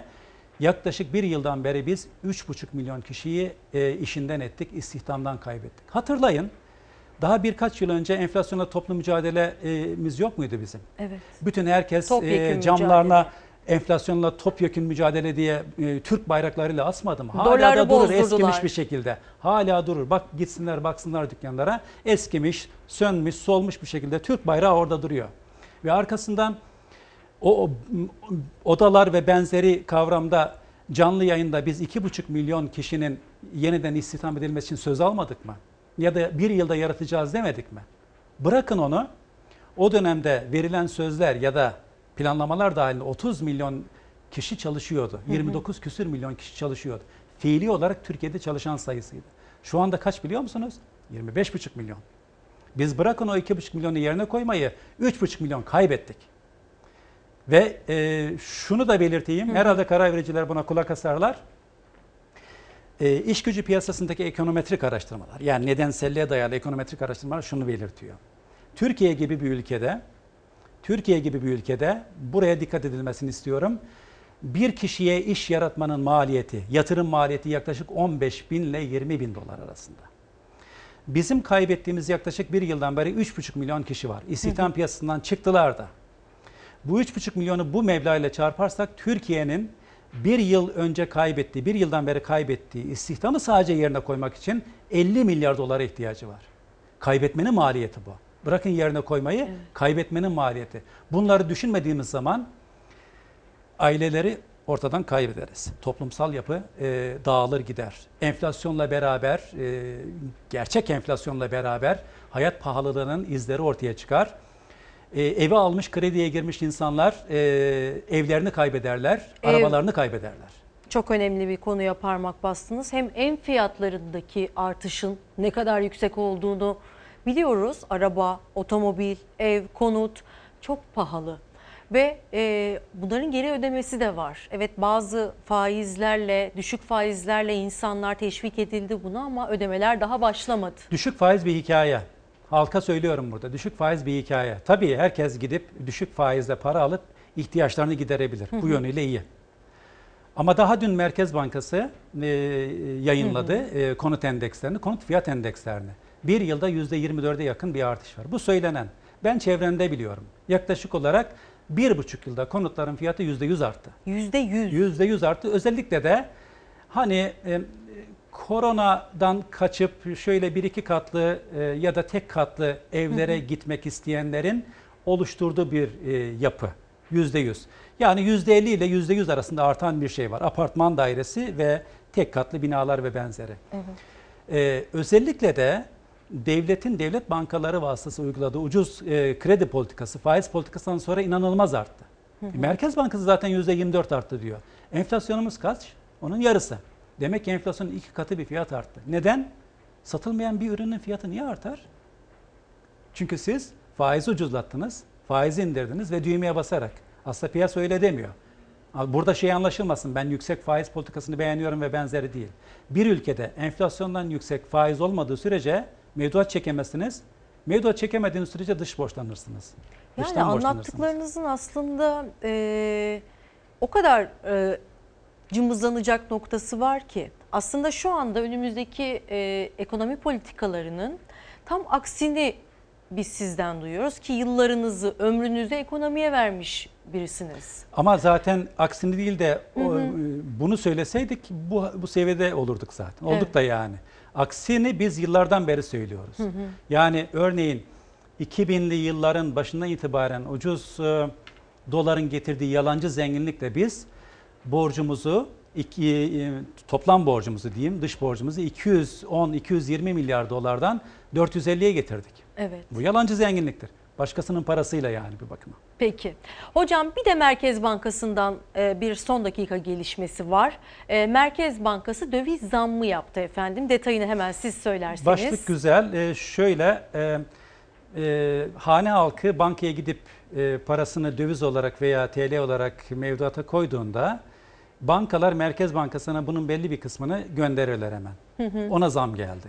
Yani yabancı e, daha doğrusu döviz mevduatında e, şu anda 5 dolar yatırdığınızda bankaya banka onun 1 dolarından fazlasını Merkez Bankası'na yönlendiriyor. Ki zaten vergi gelmişti. O ayrı, dolara. o tamamen Onun ayrı. üstüne bir de bu oldu. O döviz piyasasında Hı hı. güya e, sağlığı oluşturmak, sağlıklı bir e, kur politikası oluşturmak için de o, onu detaylı tartışabiliriz. Peki sonra tartışırız hocam ama bir de e, özellikle sizin bir çiftçi evladı olarak ve e, öğrencilere tarıma toprağa ne kadar değer verdiğinizi bilen biri olarak önemli bir girişiminiz olmuştu okulda, üniversitenizde. Çok önemli bir bölüm açtınız ama ona dair söyleyeceğiniz galiba birkaç cümle var. Var var. Çok da iştahlanıyorum orada. Hı hı. Ee, üniversitemiz kapsamında e, çok da e, maliyeti olmayan, e, vakıf üniversitesi olmasına rağmen maliyeti olmayan, herkesin burslu olarak girdiği tarım, ticareti ve işletmeciliği bölümünü açtık.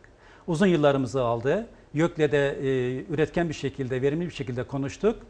E, ben 20 tane e, vatan evladını bekliyorum oraya. Kendi ellerime yetiştireceğim onları. Tabii bölüm başkanlarımız, e, genetikteki, gıdadaki arkadaşlarımızla beraber yöneteceğiz. Onlar tarım ticaretini, tohumu e, tarladan alıp e, uluslararası ticarete yönlendirecekler. Yazılımla, yazılımla beraber eğitim vereceğiz, yazılım geliştirmeyle. Dil öğrenecekler iki tane. Tamamen İngilizce eğitim, 5 yıllık hazırlık dahil. Bu bir reklam değil, bu bir öneri. Ee, Yani çocuklarımın gelmesi için bir öneri. Hı hı.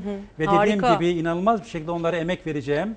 Ee, tamamen tanıtımdan bağımsız olarak söylüyorum. Hı hı. Ee, çok değer veriyorum. Ee, özellikle de Covid-19'dan sonra inanılmaz bir şekilde Kesinlikle. önem artan gıda ve tarım gibi konuda güzel bir adım olsa gerek. Harika bir adım hocam.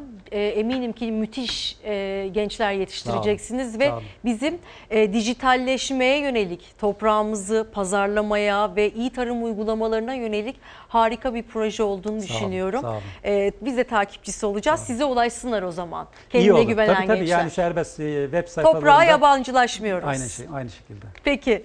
Hocam çok teşekkürler. Yine sizi ağırlamak isteriz. Bilgilerinize Ben e, ulaşmak ediyorum. isteriz. Sağ olun. Şimdi bir Iğdır'a gideceğiz sevgili izleyicilerimiz. Iğdır'da 40 yıldır kullanılmayan atıl arazi tarıma kazandırıldı. 500 dönümlük arazide başak veren buğday e, başakların buğday hasadı yapıldı. 40 yıldır atıl duran, ürün vermeyen 500 dönümlük arazi tarıma kazandırıldı. İlk buğday hasatı yapıldı bile. Iğdır'ın Tuzluca ilçesinde 500 dönümlük arazi yıllardır bomboştu. Su yoktu çünkü. Tuzluca Belediyesi farklı sistemlerle su tedariğini sağladı, ardından buğday ekimi için destek verdi. 40 yıl aradan sonra o tarladan başaklar yükseldi. İlk buğday hasadı törenle yapıldı. Hedefimiz gelecek yıllarda toplamda bu bölgede 4000-5000 dönümlük alanda bu üretimi gerçekleştirebilmek. 5000 dönümlük bir alanın ilk etabıydı bu aslında. Iğdır bu projeyle üretecek. Hem Iğdırlılar hem Türkiye kazanacak. Ve kıdem tazminatı tartışmaları hemen gazeteden ayrıntılarına bakalım. Milli Gazete kıdem rafta başlığıyla duyurdu bu gelişmeyi. Kısa süre önce yeniden gündeme getirilen ancak hem işçi hem de işveren tarafından tepkiyle karşılanan kıdem tazminatı fonunun rafa kaldırıldığı öğrenildi. Ki bu durumda özellikle sendikaların aynı e, düşünce altında toplanması etkili oldu. Türk İş, DİSK, ve diğer sendikaların kıdem tazminatıma dokunma kampanyasıyla birlikte kıdem tazminatının şimdilik rafa kalktığını söyleyebiliriz. Cumhurbaşkanı Erdoğan'ın da konuya istinaden açıklamaları var. Bu kıdem tazminatı hususunda da adil bir konuma bu işi yani getirmeden bu şekliyle bu adımı atmak adil değil, doğru değil.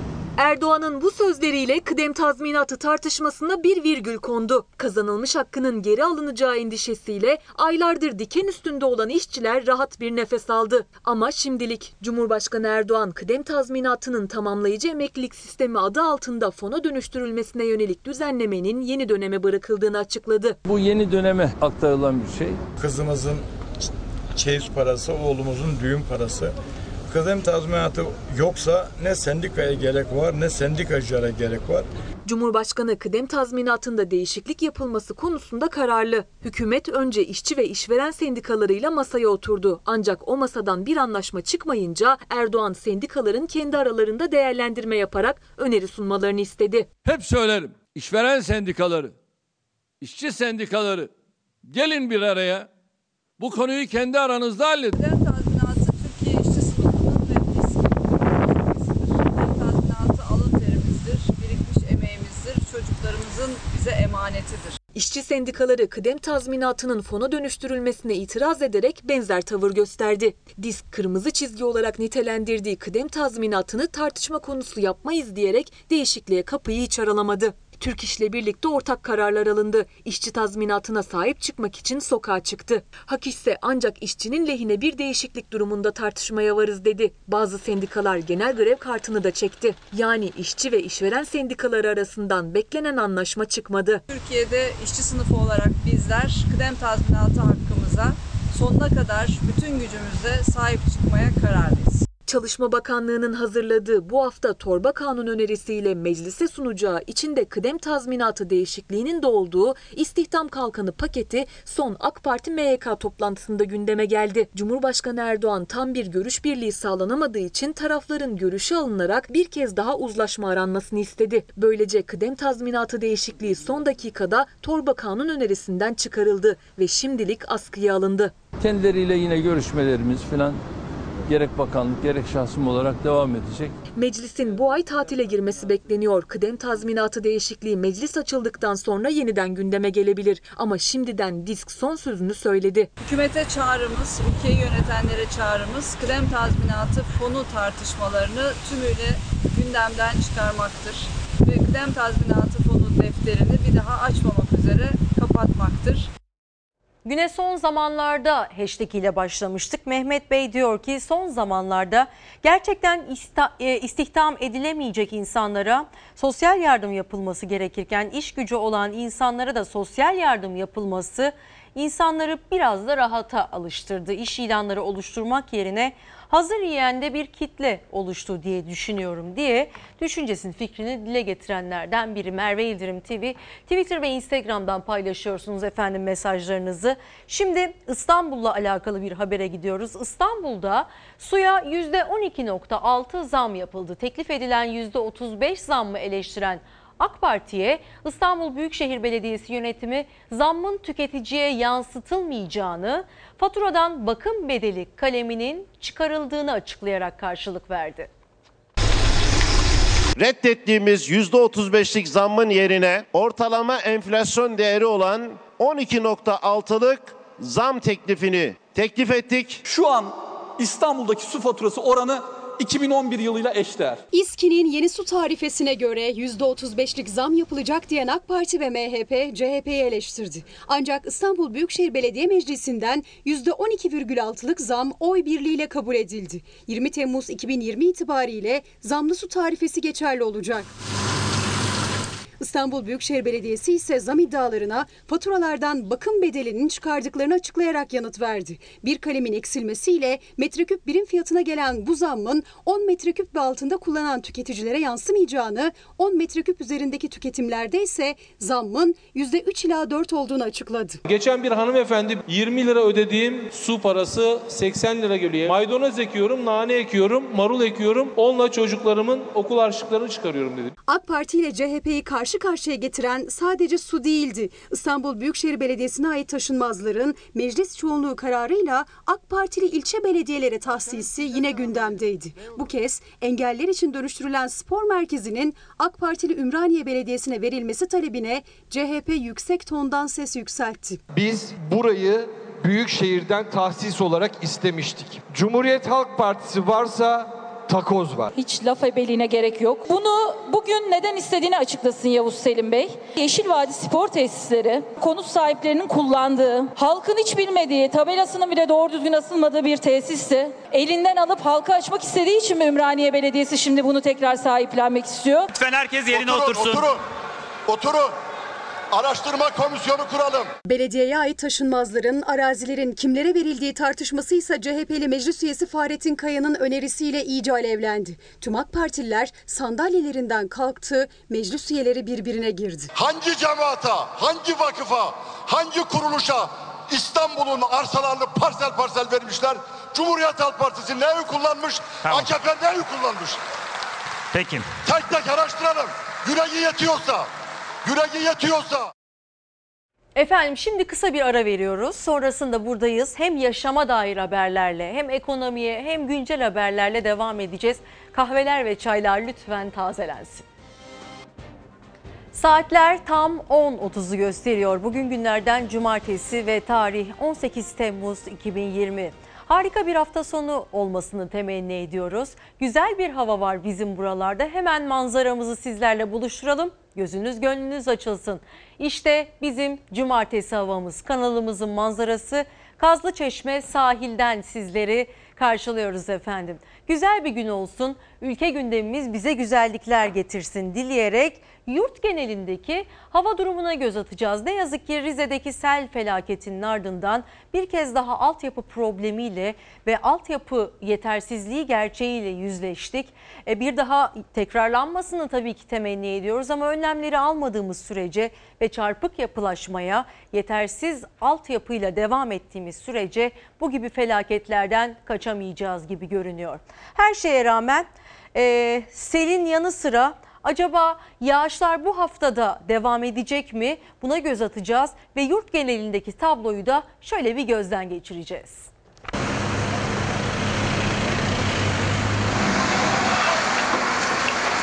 Rize'de selin ardından balçıkla dolan evler kaldı. Çay elinde şimdi kabusun izlerini silmek için temizlik var. 13 Temmuz'da Rize'yi işte bu hale getirmişti sel. Şimdi vatandaş çamurla dolan ev ve binaları temizlemeye çalışıyor. Yaşanan afet sonucunda Çayeli Merkez Fatih Sultan Mehmet Çarşıbaşı Camii de balçıkla dolmuştu. Ekipler caminin içerisindeki su ve balçığı tahliye çalışmalarını sürdürüyor. Karadeniz'de bu haftada yağış var ama asıl uyarı bu kez yurdun iç ve doğu kesimleri için. Sıcaklıklar artıyor. Mevsim normallerinin üzerine çıkacak. Diyarbakır ve Siirt 40 dereceyi, Şanlıurfa 41 dereceyi görecek.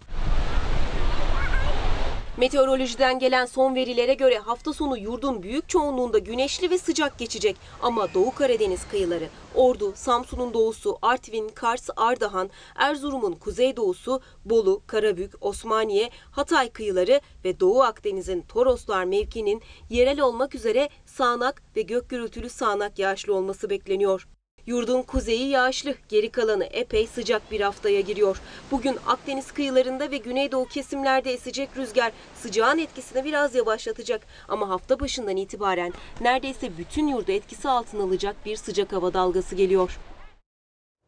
Korkusuz gazetesinden bir detay hemen geliyor. Dere yatağına otogar başlığını görüyoruz. Onca kötü örneğe rağmen bir türlü akıllanmıyoruz diyor gazete. E, Artvin ve Rize'nin acısı hala yüreğimizdeyken Trabzon Belediyesi'nin kararı pes dedirtti. Trabzon Büyükşehir Belediyesi Ortahisar ilçesinde 30.144 metrekarelik arsa üzerine yeni bir otogar yapılacağı açıklandı. Ve 70 milyon lira harcanacak otogar için inşaatın batısındaki Değirmendere'nin ıslah edileceği öğrenildi. Ve hazırlanan bu projeye belediyenin CHP'li meclis üyesi Oktay Söğüt tepki gösterdi. Artvin ve Rize'de yaşanan bu felaketin ardından işte böyle altyapısı uygun olmayan yerlere biz yapılar inşa etmeye devam ettiğimiz sürece sel felaketleriyle yüzleşmeye devam edeceğiz. Depremle yüzleşmeye devam edeceğiz. Önce içten güçlendirmemiz gerekiyor ülkemizi ve altyapısını. Ama ne yazık ki bu konuda çok başarılı olduğumuz söylenemez. Ve gelelim koronavirüs tablosuna. Aylardır görüş e, değiştiremediğimiz ve üzerinde durmaktan vazgeçemediğimiz en en mühim gündem maddemiz koronavirüs e, çerçevesinde. Bakıyoruz 17 Temmuz'da yani dün paylaşılan verilere 17 Temmuz 2020 yani cuma günü paylaşılan son verilerde vaka sayısı 926 idi ve vefat eden vatandaşımızın sayısı da 18'di. İyileşen sayısı ise 1014'tü. Son birkaç gündür özellikle 900'lü rakamlara görmeye başlamamız bizi biraz umutlandırıyor ama aynı zamanda bu umudu sürdürmemiz gerekiyor. Çünkü geçtiğimiz bir aylık süreç içerisinde yine 900'lü rakamlara düşmeyi başarmıştık. Ancak yükseliş devam etmişti. Özellikle önümüzde Kurban Bayramı var ve bizim çok daha fazla dikkat etmemiz gerekiyor. Malum Kurban Bayramı'nda bol bol ziyaretler gerçekleştiririz. Sevdiklerimizle yakın temasta oluruz. Ama bu yıl özellikle el öpme e, eylemini gerçekleştirmemek hepimizin sağlığı açısından daha değerli diye düşünüyorum. Çünkü e, bu yıl koronavirüste biliyorsunuz ki Ramazan bayramında bir sokağa çıkma kısıtlaması gerçekleştirilmişti ama Kurban Bayramı'nda böyle bir kısıtlamanın olmayacağını açıkladı Cumhurbaşkanı Erdoğan. Yani vazife bizim üzerimize düşüyor aslında. Tabii ki bu karar bilim kurulunun da tavsiyeleri doğrultusunda belki güncellenebilir ama şu anda Cumhurbaşkanı Erdoğan'ın açıklamalarına istinaden Kurban Bayramı'nda sokağa çıkma kısıtlamasının olmadığını söyleyebiliriz. Kurban Bayramı'nın tabii özellikleri, hususiyeti çok çok farklı. Kurbanlar kesilecek. Kurbanları kesmenin yanında tabii herkes birbirini ziyaret ki bu sadece bayramda oluyor. Ama şu an için gündemimizde böyle bir durum yok. Merak edilen o sorunun cevabını Cumhurbaşkanı Erdoğan verdi. Kurban Bayramı'nda kısıtlama düşünülmüyor. Bilim kuruluysa rakamların hala bin sınırına yakın olmasından dolayı tedirgin. Çünkü tüm uzmanların uyardığı mevsim sonbahara yaklaşıyor. Erdoğan da son karar için yine bilim kurulunu işaret etti. Kurban Bayramı için yani böyle bir adım atmak biraz zor ama değerlendirmesini tabii bilim kurulu yapacağı gibi biz de bilim kuruluyla bunu tabii paylaşabiliriz. Koronavirüse yakalananların sayısı bin sınırının altında kalmaya devam etti. 16 Temmuz'da virüse temas edenlerin sayısı 933 kişiydi. 17 Temmuz'da 926 kişiye düştü. Virüs yüzünden 17 Temmuz'da 18 kişi hayatını kaybetti. Sağlık Bakanı yapılan test sayısının yüksek olmasıyla vaka sayısının azalması arasında olumlu bir ilişki bulunmadığını anlattı. Test sayısı ihtiyaca göre değişmektedir. Sonucu belirleyen tedbirdir dedi. Bilim Kurulu üyesi Profesör Doktor Levent Yemener de test sayısıyla sonuçlar arasında bir ilişki bulunmadığının altını çizdi. Yapılan test sayısıyla fazla vaka yakalamak paralel olmuyor her zaman. Öte yandan Hatay'da bir mahalle karantina altına alındı. Hatay'ın Kırıkan ilçesinde bulunan Cintepe mahallesine Hıfzı Sıha Kurulu'nun kararıyla 14 gün boyunca giriş çıkış yapılamayacak. Hatay Büyükşehir Belediyesi'ne bağlı ekipler bölgede dezenfekte çalışmalarını başlattı.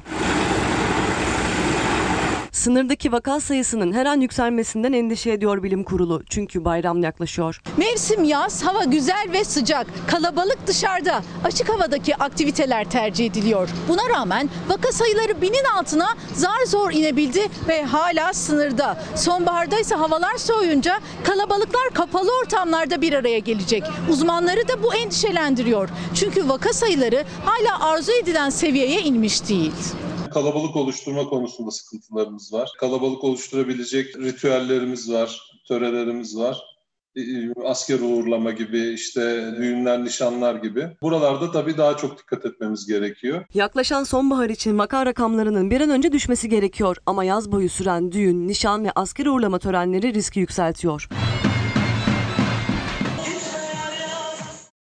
Koronavirüste dünya genelinde de tabii ki önlemler devam ediyor. Özellikle Türkiye'nin tıbbi destek yardımları da e, söz konusuydu. Pek çok ülkeye aslında maske gibi, dezenfektan gibi ürünler ithal edildi, e, ihraç edildi. Ve Türkiye'nin gönderdiği tıbbi malzemeler de e, Venezuela'ya ulaştı. İngiltere, Başka, İngiltere Başbakanı Boris Johnson normalleşme sürecine dair bilgiler verdi ve dünya genelinde nasıl gelişmeler yaşandığını da böylelikle öğrenmiş olacağız. Türkiye'nin gönderdiği tıbbi malzemeler Venezuela'ya ulaştı. İngiltere Başbakanı Boris Johnson normalleşme sürecine dair bilgi verdi. Artık evde kalın çağrısı yapmayacağız dedi. Avustralya'da 20 dakikadan kısa sürede sonuç veren test geliştirildi. Dünyanın koronavirüsle mücadelesi devam ediyor. Virüsle temas edenlerin sayısı 14 milyon 200 bine tırmandı. Can kaybı 600 bine dayandı. 8,5 milyona yakın kişi Covid-19'la savaşı kazanarak sağlığına kavuştu. Türkiye tıbbi malzeme eksikliğiyle boğuşan ülkelerin yardımına koşmaya devam ediyor. Milli Savunma Bakanlığı Venezuela'ya gönderilen tıbbi malzeme yardımlarının ülkeye ulaştığını açıkladı. Türkiye'nin gönderdiği yardım malzemeleri dev nakliye uçağıyla Etimeskut Askeri Havalimanı'ndan Karakas'a indi. Venezuela Dışişleri Bakanlığı yardımlarından dolayı Türkiye'ye teşekkür mesajı iletti. Salgının başından bu yana önlem almayan ve virüsten ağır darbe alan İngiltere yaralarını sarmaya başladı. Kısıtlamalar kaldırıldı. Başbakan Boris Johnson normalleşme sürecine dair bilgi verdi. Johnson 1 Ağustos'tan itibaren kimseye evde kalın çağrısı yapılmayacağını, kimsenin evden çalışmasına da gerek olmayacağını açıkladı. public outdoor spaces. Biopriya had expertise in. We had not. Avustralya'da koronavirüse karşı geliştirilen aşı insanlar üzerinde denenmeye başlamışken bir de yeni bir test geliştirildi. Kan örneği alınarak yapılan testin 20 dakikadan kısa sürede ve yüksek oranda doğru sonuç verdiği belirtildi. Meksika'nın Tuxtepec kentinin belediye başkanı koronavirüs sebebiyle yaşamını yitirdi. 38 bine yakın kişinin virüsle temas ettiği ülkede hükümet gerekli önlemleri almamakla eleştiriliyor. Şimdi dünyanın birçok noktasına giderek yaşanan gelişmeleri aktaracağız sizlere. Trump, Amerika Birleşik Devletleri genelinde maske takma zorunluluğunu onaylamıyorum dedi. İngiltere'de ise polis şiddeti gündeme oturdu. İsrail'de hükümet karşıtı gösteriler tüm hızıyla devam ediyor. Amerika Birleşik Devletleri'nde maske takma konusu tartışmaları beraberinde getirdi. Başkan Trump ülke genelinde maske takma zorunluluğunu onaylamayacağını açıkladı. Maskenin başka sağlık sorunlarını tetikleyeceğini ifade eden Trump bu karar bireylere bırakılmalı dedi. Irkçılık karşıtı gösteriler sonrası İngiltere'den gelen görüntüler tepkilere neden oldu. Londra'da polisler siyahi bir kişiyi yere yatırarak gözaltına almak istedi. İki polis çevredekilerin tepkisi sonrası uyguladıkları sert müdahaleden vazgeçti.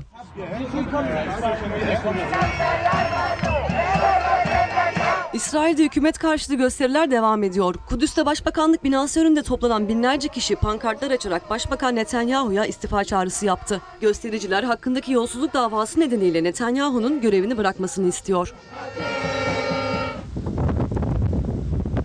Dünya sel felaketleriyle sarsılmaya devam ediyor. Hindistan ve İtalya'nın ardından Rusya'nın Rostov şehri sular altında kaldı. Binlerce insanın etkilendiği selde birçok ev hasar görürken araçlar da sürüklendi. Çin de sel kriziyle mücadele ediyor. Ülkenin güneyinin teslim olduğu şiddetli yağışlardan milyonlarca insan etkilendi. Sel felaketi 2 milyon insanı evsiz bıraktı. He's to send you an official, real Captain America shield. O gerçek hayatın süper kahramanı. 4 yaşındaki kız kardeşini köpek saldırısından canı pahasına koruyan 6 yaşındaki Bridger Walker sosyal medyanın en çok konuşulan ismi oldu. Yüzünden yaralanan kahraman çocuğa Hollywood'dan da destek yağdı. Ünlü fantastik film Kaptan Amerika'nın yıldızı Chris Evans Bridger için video paylaştı. Pal, you're a hero. What you did. Korkusuz Korkusuz gazetesinden bir detayla karşı karşıyayız. Memleketi bitirdiniz diyen köylünün tarlasını ezdiler diyor gazete. Sen misin hakkını aramak isteyen Konya Ilgın'da kömür madenine karşı direnen köylülerin tarlasına jandarma eşliğinde iş makineleri girdi ve talan etti. Köylüyle asker karşı karşıya kaldı ve köylüler arazilerine yürümek isterken köye sevk edilen jandarmalar kalkanlarını kullanarak onlara engel oldular. Ne yazıktır ki Konya Ilgın'a bağlı Çavuşçugöl köyündeki araziler açılacak kömür madeni için istimlak edilince köylüler ayağa kalktı ve ikna için doğduğu köye gelen AKP Konya Vekili Ahmet Özdemir'e köylüler memleketi bitirdiniz diye isyan ettiler. Toma yolu kapadı ve köylülerden biri de benim vergimle maaş alan adamları benim karşıma dikiyorlar yazıklar olsun. Ben bu memlekette alnımın teriyle kaç tane çocuk okuttum diyerek haykırdı. Başka bir köylü ise ben bugün devletime küstüm dedi. Ne kadar acıdır ki toprağına ve tarlasına sahip çıkmaya çalışan köylülerimiz işte böyle engellerle karşılaştı. Peki o anlarda nasıl görüntüler kaydedildi?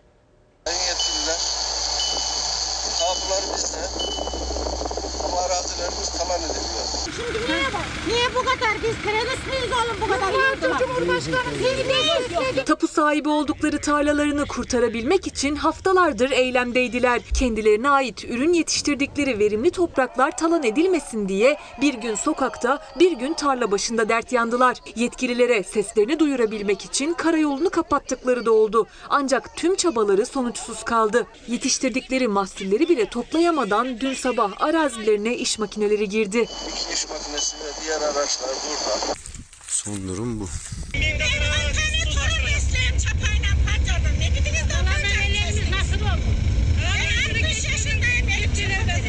Vatana bağışladık. Devlete bağışladık. Motorumu, katırımı, çapada kazandığım malların hepsini. Torunlarımı aldım köyden çıkıyorum. 38 yaşındayım. Burada doğdum, burada büyüdüm. Ben bugün küstüm arkadaşlar size. Allah'a emanet olun. Yerinizde sağ olun. Konya Ilgın'a bağlı Çavuşlugöl mahallesinin tepkisi tarım yaptıkları verimli arazilerinin yerini kömür ocağının alacak olmasına. Bölge 1. sınıf arkeolojik sit alanı ve 1. sınıf tarım arazileriyle çevrili. Türkiye Kömür İşletmeleri Kurumu yeni bir kömür ocağı açmak için köylülerden arazilerini almak istedi. Ancak köylü satmayınca acele kamulaştırma kararı çıkarıldı. Onlar da ekip biçtikleri, alın terleriyle ekmek paralarını kazandıkları tapulu arazilerinin ellerinden gitmemesi için eylem başlattı. Sayın Murat Bey, izleyin bir bakın burada neler oluyor. İmza attığını dağın sit alanlarına bugün kazıldı. Gelin bakın Sayın Valim. Burada bir tane köy çırpınıyor. Gelin bir bakın buraya. Bu adam niçin varsınız o zaman bizim yanımızda olmayacaksınız. Eylemi sonlandırmak için mahalleye giden Ilgın Kaymakamı kendisini eleştiren köylüyü azarlamış görevden alınmıştı. Çiftçilikle geçimini sağlayan mahalleli direnmeye devam etti. Bu defa iş makineleriyle birlikte onlarca polis aracı ve tomada geldi. Onlar da girişi kapatan jandarma ve polise İstiklal Marşı'yla karşılık verdi. 150 tane de köyde var 150 tane. Bağıranı alıyorlar. Bağıranı almaya başladılar.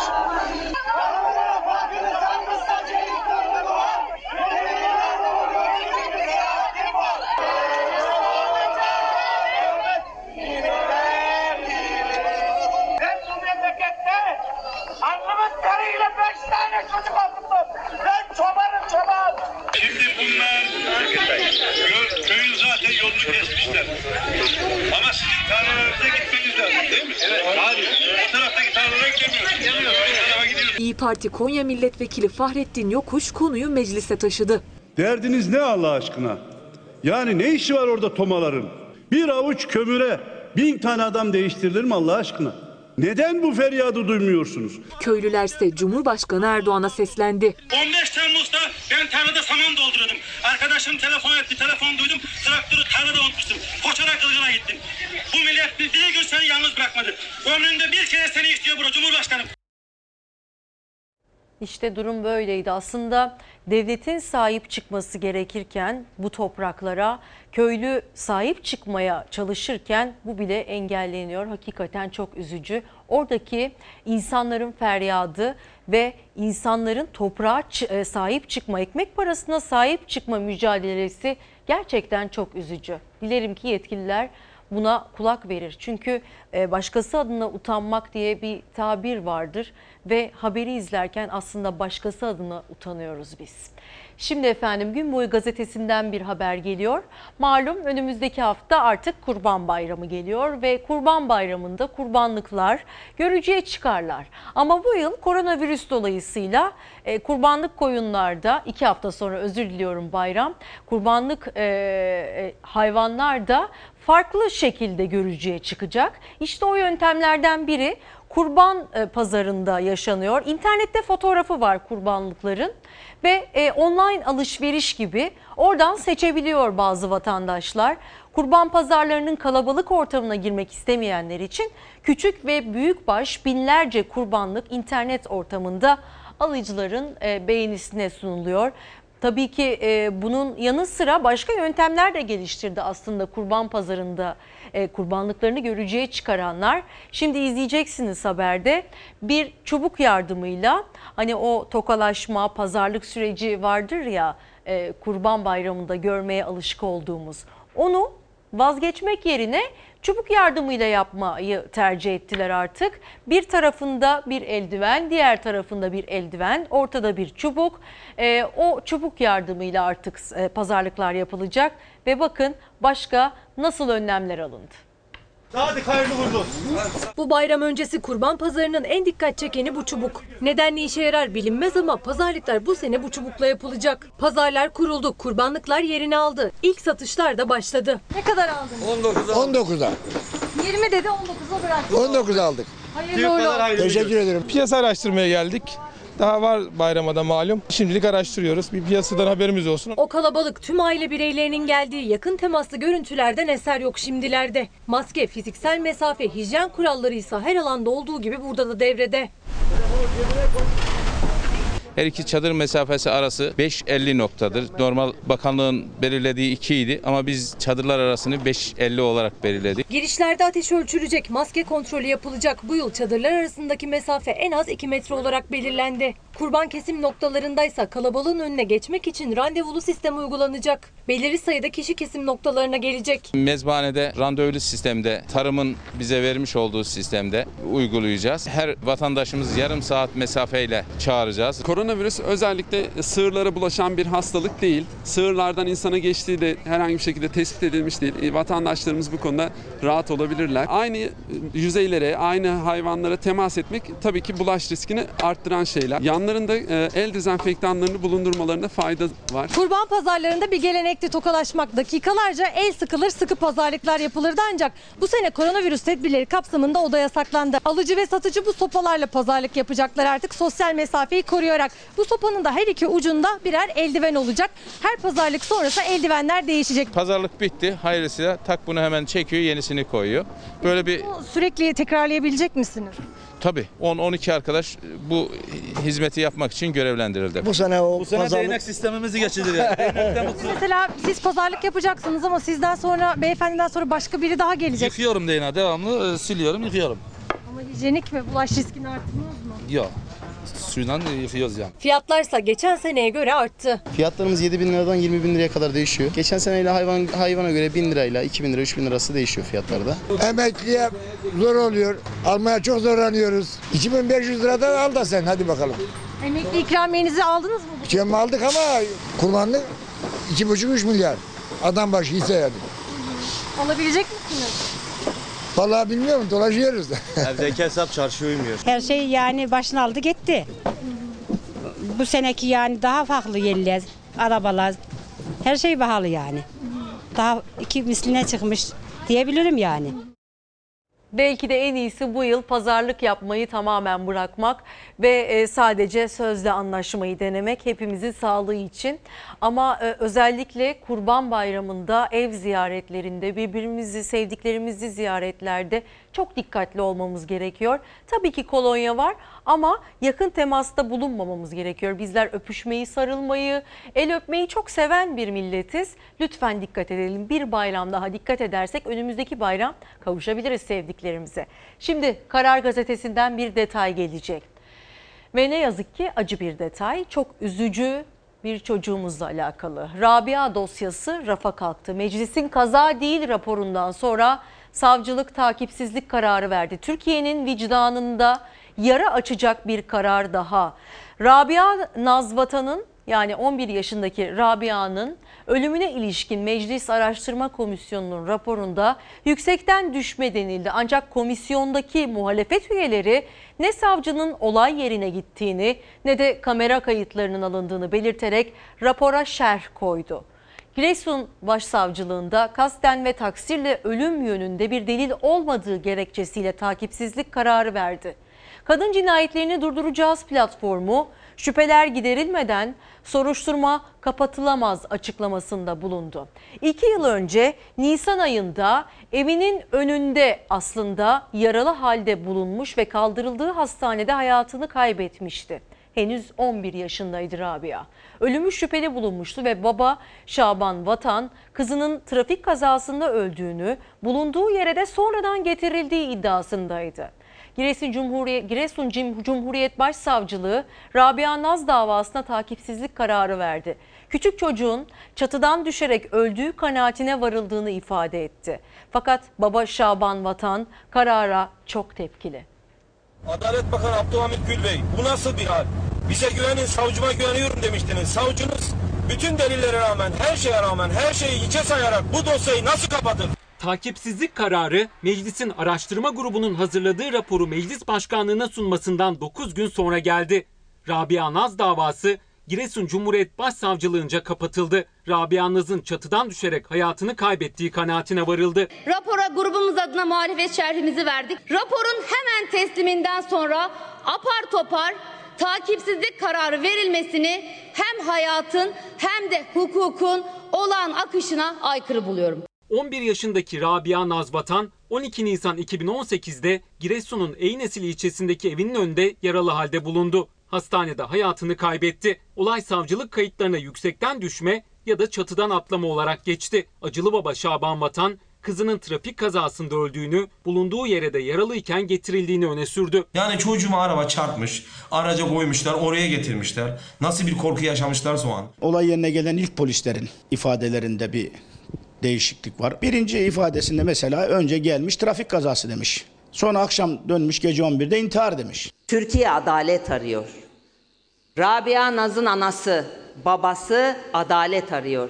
Rabia Naz davası çok konuşuldu, çok tartışıldı. 26 Nisan 2019'da dosyaya gizlilik kararı verildi. Şüpheli ölümü araştırmak üzere Meclis Araştırma Komisyonu kuruldu. 12 kişilik komisyon 8 Kasım günü Eynesil'e gitti. Gizlilik kararı da kalktı. Şu var.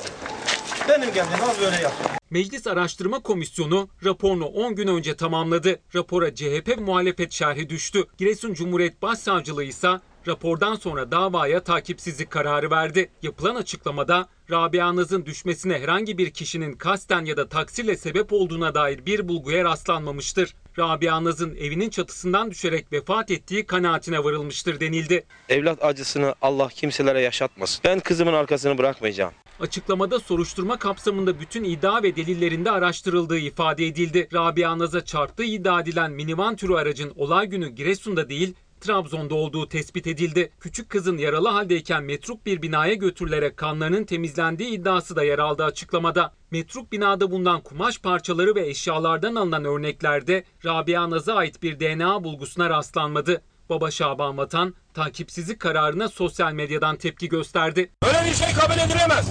Metruk evdeki DNA dahi çözümlemeyen savcı hanım nasıl olur da tayini çıkınca dosyayı kapatıp gidiyor. Bu nasıl bir adalettir? Takipsizlik kararı ile bu dosyanın değil, bu kararı alanların, Bu kararı aldıranların vicdanlarının kapanmış olduğunu bugün bir kez daha gördük. Karara karşı komisyon üyesi CHP İzmir Milletvekili Sevda Eren Kılıç da mecliste ses yükseltti. Ama kamuoyu, vicdanı ve bizler Rabia Naz vatana ne oldu diye sormaya ve bir, bir tek çocuğumuzun bile burnunun dahi kanamaması için mücadele, mücadele etmeye devam edeceğiz.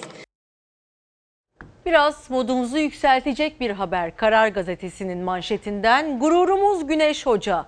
Hacettepe Üniversitesi'nden Profesör Doktor Güneş Esendağlı kanser tedavisi gören insanların kanında hastalıkla savaşabilecek ancak uykuda olan yeni bir hücre grubu keşfetti. Kanser tedavisinde çığır açacak buluşu uluslararası saygın tıp dergileri de kapaklarına taşıdı bilim dünyasında heyecan yaratan ve bu alanda önemli bir ilerlemeyi işaret eden başarılı başarı Türkiye'nin ortak gururu. Türk mucizesi tedavide önemli bir aşamaya gelindi ve akciğer, kolon kanserlerinde de bu yöntemin doğrulandığı vurgulandı. Ee, ekibiyle birlikte bu çalışmayı yürüttü Profesör Doktor Güneş Esendağlı ve kanser tedavisinde önemli bir kapı aralayacağı, e, aralayacak bir çalışma olarak değerlendirildi. TÜBİTAK tarafından da oldukça destekleniyor bu araştırma. Peki haberin detaylarında neler var? Daha iyi anlayabilmemiz için buyurunuz Güneş Hoca ile sizleri buluşturalım. Türk bilim insanları kanserle savaşacak yeni bir hücre grubu keşfetti. Profesör Doktor Güneş Esendağlı ve ekibi uyuyan hücrelerin şifresini çözdü. Biz bu kanser hücrelerinden bazı alt tiplerin kansere karşı savaşmaya devam edebileceğine dair çok güçlü bir alt tip olduğunu bulduk. E, bu noktada aslında e, çalışmalarımız e, diğer literatürden ayrışması açısından önem arz ediyor. Hacettepe Üniversitesi'nden Profesör Doktor Güneş Esendağlı ve ekibi 4 yıllık bir araştırmanın sonucunda kanser tedavisinde çığır açacak bir keşfe imza attı. Bağışıklık sistemi hücreleri üzerinde yapılan çalışmada kanser hastalarının kanında kansere karşı savaşma kabiliyetini yitirmemiş yeni hücre belirlendi. Bahsettiğimiz hücre kanser hastalarının kan dolaşımında olan bir hücre. Kanserin özellikle ilerleyen evrelerinde bağışıklık sisteminin savaşma yeteneği zayıflıyor. Hatta bazı hücreler karakter değiştirip kanserin gelişmesine destek oluyor. İşte Esendağlı ve ekibinin çalışması o noktada hala savaşma kabiliyeti olan hücreleri tespit etti. Bu kanserle savaşta adeta yeni bir mevzi kazanmak demek. Kanser hastalarının bu topladığımız hücreleri farklı tekniklerle karakterize ettik. Mesela bu hücrelerin içerisinde 20 binden fazla gen ifadesinin nasıl değiştiğini gördük. Profesör Doktor Esendağlı ve ekibinin çalışmaları tıp dünyasında büyük bir heyecanla karşılandı. Biz de buradan bir kez daha kutluyoruz ve gururla takip ediyoruz tüm gelişmeleri. Ee, ne yazık ki sanat dünyasından e, acı bir kayıp haberi geldi. Seyfi Dursunoğlu aslında ezber bozan ve bir şekilde yeniden kendi kendini yenileyerek yıllarca insanların yüzünde tebessüm ettirmeyi başaran önemli bir sanatçıydı. Ve yaratmış olduğu karakterle yıllarca insanların yüzünü güldürdü. Seyfi Dursunoğlu hayatını kaybetti. Tabii ki onun ardından e, hep gülerek ve hep tebessümle hatırlanacak anılar kaldı. Giderken de mirasını aslında hayır kurumlarına bağışladı. O mirasını e, geride kalan çocuklar için aslında e, değerlendirmeyi tercih etti. Türkiye Eğitim Gönüllüleri Vakfı'na bağışladı. Tabii onunla birlikte e, onun son yıllarda niçin televizyonda olmadığına dair de pek çok konu konuşuldu sosyal medyada özellikle. Ve televizyona küs olduğunu, küstürüldüğüne dair meseleler vardı. Çağdaş Yaşamı Destekleme Derneği'ne bağışlamış e, tüm servetini ve mirasını. Gerçekten çok e, farklı biriydi ve e, Atatürk ilke ve inkılaplarına çok saygılı, hakikaten ezber bozmuş ve bir şekilde milyonlarca insanın taht kur, kalbine taht kurmayı başar, başarmış özel bir sanatçımızdı Seyfi Dursunoğlu. Geride kalanlara ve dostlarına Allah sabır versin. Gerçekten unutulmayacak izler bıraktı bu ülkede. Şimdi dilerseniz onun ölümüyle alakalı hazırlamış olduğumuz haberle buluşturalım sizleri.